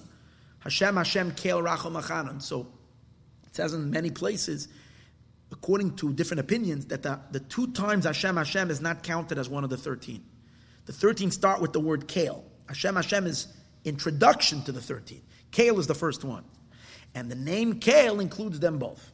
Ubederach klal in general, who inyan is chabrus the yechudi Allah im yechudi tata. Now we do that all the time also. This avodah of Yosef is really what we're supposed to accomplish through Torah and mitzvahs. And the real emphasis that we to merge these two realms to bring into physical yeshus, the experience that God is, that Lamaila, the Bittul B'Metzias, which is that God is and that He is and we are nothing. To bring that into our consciousness is what we try to do, to merge the two together when we say Shema every day. Because Shema Yisrael Hashem Elokeinu Hashem Echad is the awareness of Atzilus. They're living in Hashem Echad, God is and there's none but Him. We live at the best when we're in a holy state, in Baruch Shem Kavod Malchuso Le'olam Vad consciousness. God is our king, He's our master, we do His will, we surrender to Him. That's called the lower unity. But when we say Shema, we say Baruch Shem, we merge the two together to try to connect these two realities. The Shema Yisrael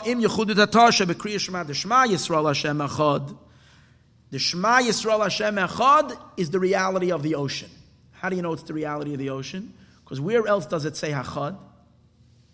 In the story of creation, it says yikavu hamayim el makoim echad. The waters should gather, and that means Hashem is making the oceans. El makoim echad, to a place of echad. What does that mean, to a place of echad? To Shema Yisrael. In the oceans, the powerful truth that Hashem echad, that God is and there's none but Him, that's going to be the reality of the ocean. If you want to say Shema Yisrael, before Matan Torah, if you wanted to say Shema Yisrael, you had to go scuba diving. There is where there's Shema Yisrael. Over here, at best, you can do Baruch Shem Kavod Malchusay, the Olam Vad. You can't experience Echad. It's an ocean reality.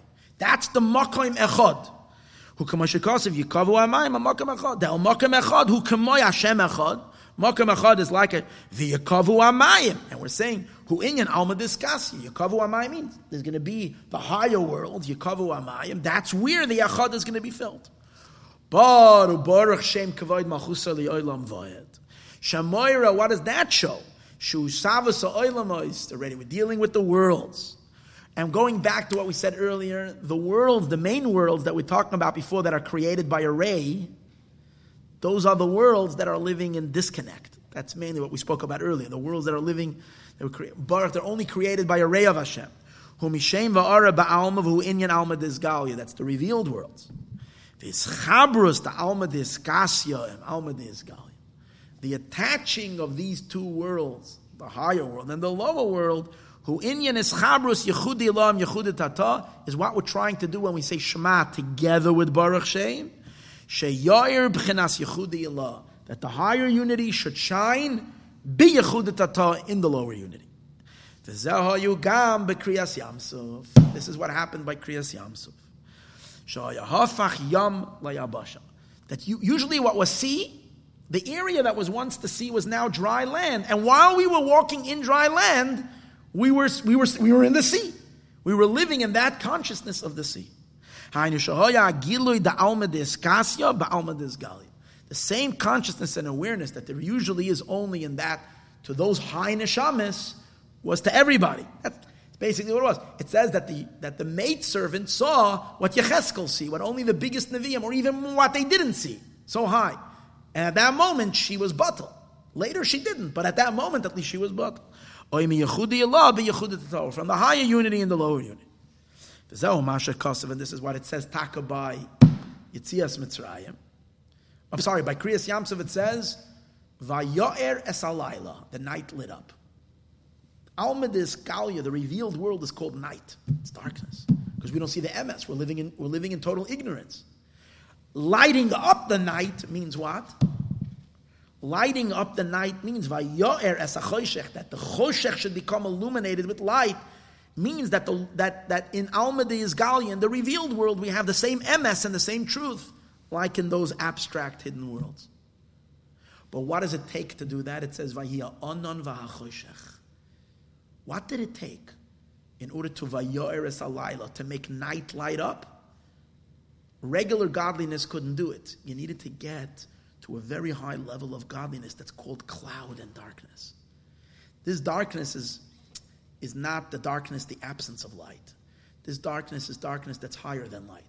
It's the essence of God that cannot be defined by light or dark, meaning it's beyond everything. And that is able to make that even choshech, even darkness, should shine. That's the name Kale we spoke about earlier. Kale. That's we're not talking about over here darkness that's after light. The darkness before light. Like it says, that Hashem shrouds himself in darkness. He hides in darkness. That's the darkness we're talking about. This is the essential concealment. This is what caused the night. Since there was a hamshacha from such a high place, it enabled Alma Deiskasya and Alma Deiskalia to merge together. And Hafach Yam Liyabash. It's also hinted to that the powerful eastern wind was blowing all night. That's the powerful wisdom. Now we'll understand the Gevaldig. We're almost done the Maimer in 10 minutes. And this is we'll understand what it says. That the splitting of the sea is considered something difficult. What's difficult? It says very geshmak. We see al derech mashal ha'adam. We see in a way of analogy by a person. When you need to lift something heavy, which needs more strength than your regular strength that flows in your limbs. So what now we're talking about, it's heavy. But you still can pick it up. But what do you have to do? You have to unearth from your potential powers that you usually don't draw from. Usually you draw from more of the superficial powers. Now you have to go like deep. So you're pulling out strength from a very deep place. That's difficult when you're revealing a very concealed place. Let's take the same concept and apply it to God, but by God, take away the difficulty, the hardship. But the idea of difficult means that powers that are usually concealed came into motion in order to do it. Something very deep needed to be unleashed in order to accomplish it. God had to open up his choshech. What is choshech? We say earlier, choshech means his very helam ha'atzmi, his very essential concealed essence. That had to be revealed in order to establish what? That vayar es alayla, that night should start to shine, or that the dry land should have the same consciousness as the sea. For that to happen, that's what's difficult. Not difficult in the sense that it's hard. Difficult that just like when a person is doing something hard. What is hard? Hard means that you're bringing forth naturally concealed powers into the open. But by a human being, it's difficult to do that. By Hashem, it's not difficult, but it's the concept behind that he's activating a power that's very concealed. That's the idea. He has to draw forth hidden powers. This is considered difficult. Let's understand perfect. In creation, God only created the world from what? As we spoke earlier, from a yud and a hey, from external energy. But over here, when Hashem wants to reveal in that external energy, his higher self, in order to bring, and this whole creation was created only through what? Concealment. So how does that going to reveal and not destroy the creation? You need to reveal a level in God that can encompass both. And for that, inyan is... It needed, requires, particularly the power that it attaches. We say before, Yosef, he's a tailor, he's a sower, he sows. This is a difficulty. That's why we say a shidduch is difficult. Because the shidduch is exactly this. The girl, the kala, represents God's manifest energy within the world, the revealed world. Godliness that's concealed within the creation and allows for malchus, allows for creation to exist in a very pronounced way. Man's energy, male's energy, is rooted in HaKadosh Baruch Hu and the transcendental light of God and the concealed world where the worlds are lost in God's light. The unity of man and woman in their chassan, I'm talking about, doesn't necessarily translate in men and women in terms of their consciousness, because men can be just as in Almadi as Galia, many times much more than women. Like we see that the proportion always in this class over here, that women are more prone to come learn and be inspired by hidden. But the concept is still v'chenu gamken in yezivugim ki zivug u yichud chassan v'kala. The zivug is the zivug is a yichud of chassan and kala. Which is emerging of these two. That's what's a zivug. In the zivug, the chassan and the kala end up becoming one entity. In their child, they're both one. So here you're going to create something of a blend of both. For the birth is from the woman. Her main birth is from what she receives from her husband. What does it mean in concept? That the HaKadosh Baruch Hu's light should be revealed in the Shechina. Hainu Zohu Malchus, Zeir and Malchus. Shezohu B'chenas Alma Deskasya. The Zeir Ampin is generally called the concealed world, Atzilus, consciousness. Umalchus B'chenas Alma Deskasya. Malchus is the source for our, so to speak, misguided consciousness of self. Elchenu Kasha. And that's why it's difficult, because this idea of unifying requires a koyach higher than both to unify them. This is the idea of the Torah given with 5 kolos, because Malchus, what did we say before? In order for Malchus to give room for Alma Des Galia, for the revealed world, for the creations to be so pronounced and so self-aware, what had to happen in Malchus? Hashem had to first close all her 5 lights. He had to remove the hay. She'inyan hay koilos u'komosh shekasav, like it says, ato hu Hashem levadecha. There it mentions ato with a hay. Ato asisa sheksiv at chaser hay. The second time it says at asisa. By the way, at is female. At. Because when Malchus is acting as the mother of creation, she loses the hay. Vehei hainu hei partzufim. The hei is the five partzufim. Keser chachma bina za'u malchus. She'eino me'iri begiloi. They're not there in the malchus la'achara tzimtzum. After the tzimtzum, it was completely hidden from malchus, these five. She'koidem atzimtzum, before the tzimtzum, ksiv atu Hashem levadecha. The hay is in the ata. The letters aleph through tav, the ois are still lost in, are in, all the five lights are turned on. B'malei hay, it's filled with a hay. V'cheinu la'achara parsa, after the parsa. She'ena meir, especially after the parsa, after atzilus, where there is a parsa. The hay is not shining. When did Hashem restore the hay? Through Torah and mitzvahs. After Kriyas Yamsuf. Kriyas Yamsuf broke that and created that emergence for an hour. Once the breakthrough happened, then Hashem gave us the tools to do that all the time through Torah and mitzvahs.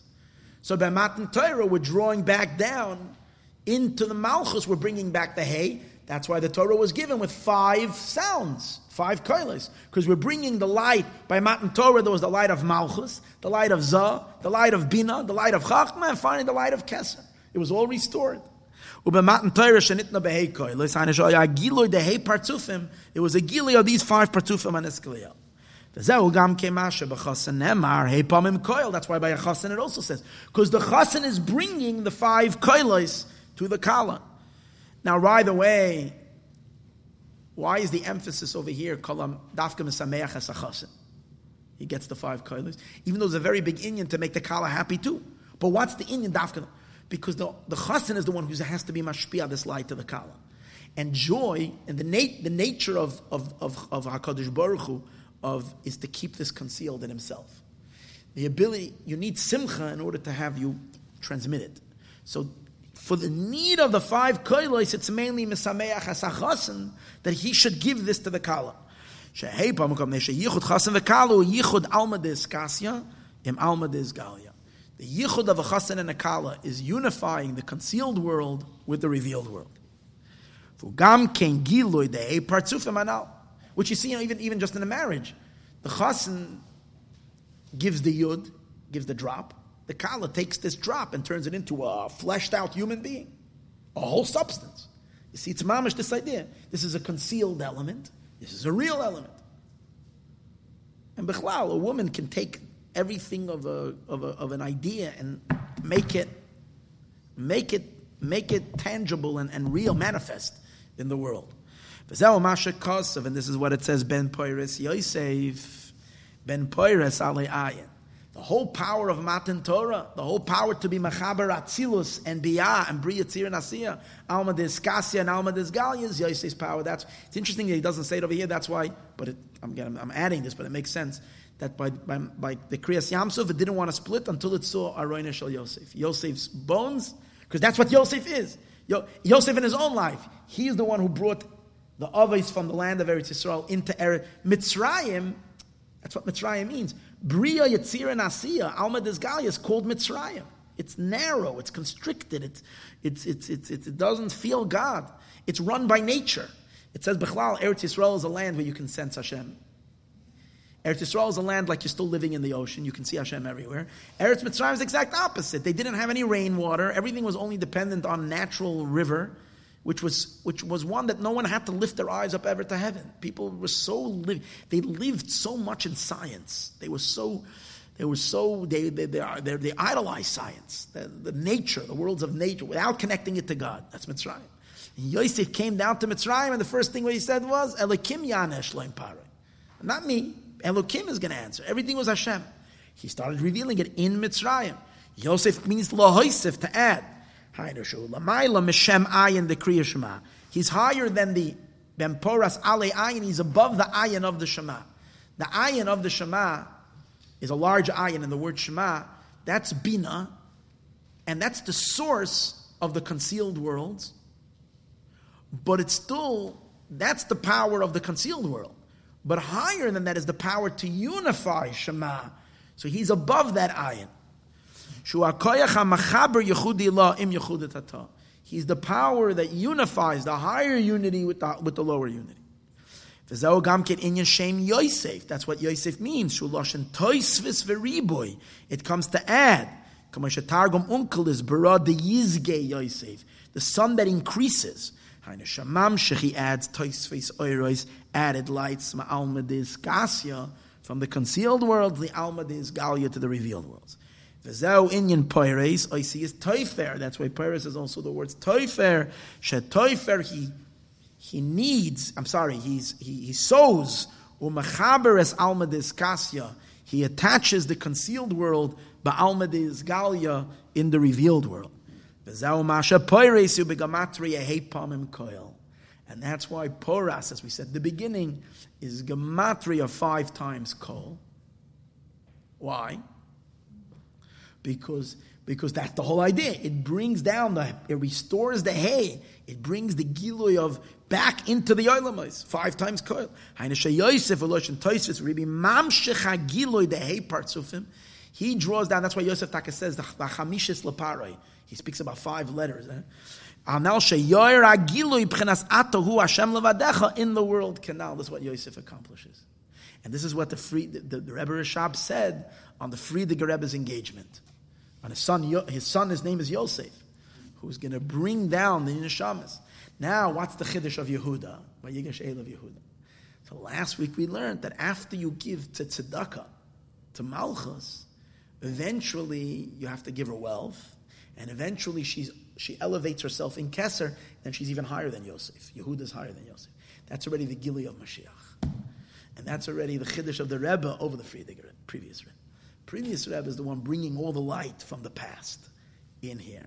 Once it's received in the Keli, the Rebbe uncovers something even deeper. The essence of God and the essence of the world, this is Mashiach already. This is already future. This is what we're experiencing now. This is all an introduction to what we're having now, right now. L'chaim, l'chaim, may we merit to see the complete and total Geula Shalema. That's the Indian. Wow, we did it in one shot without a break.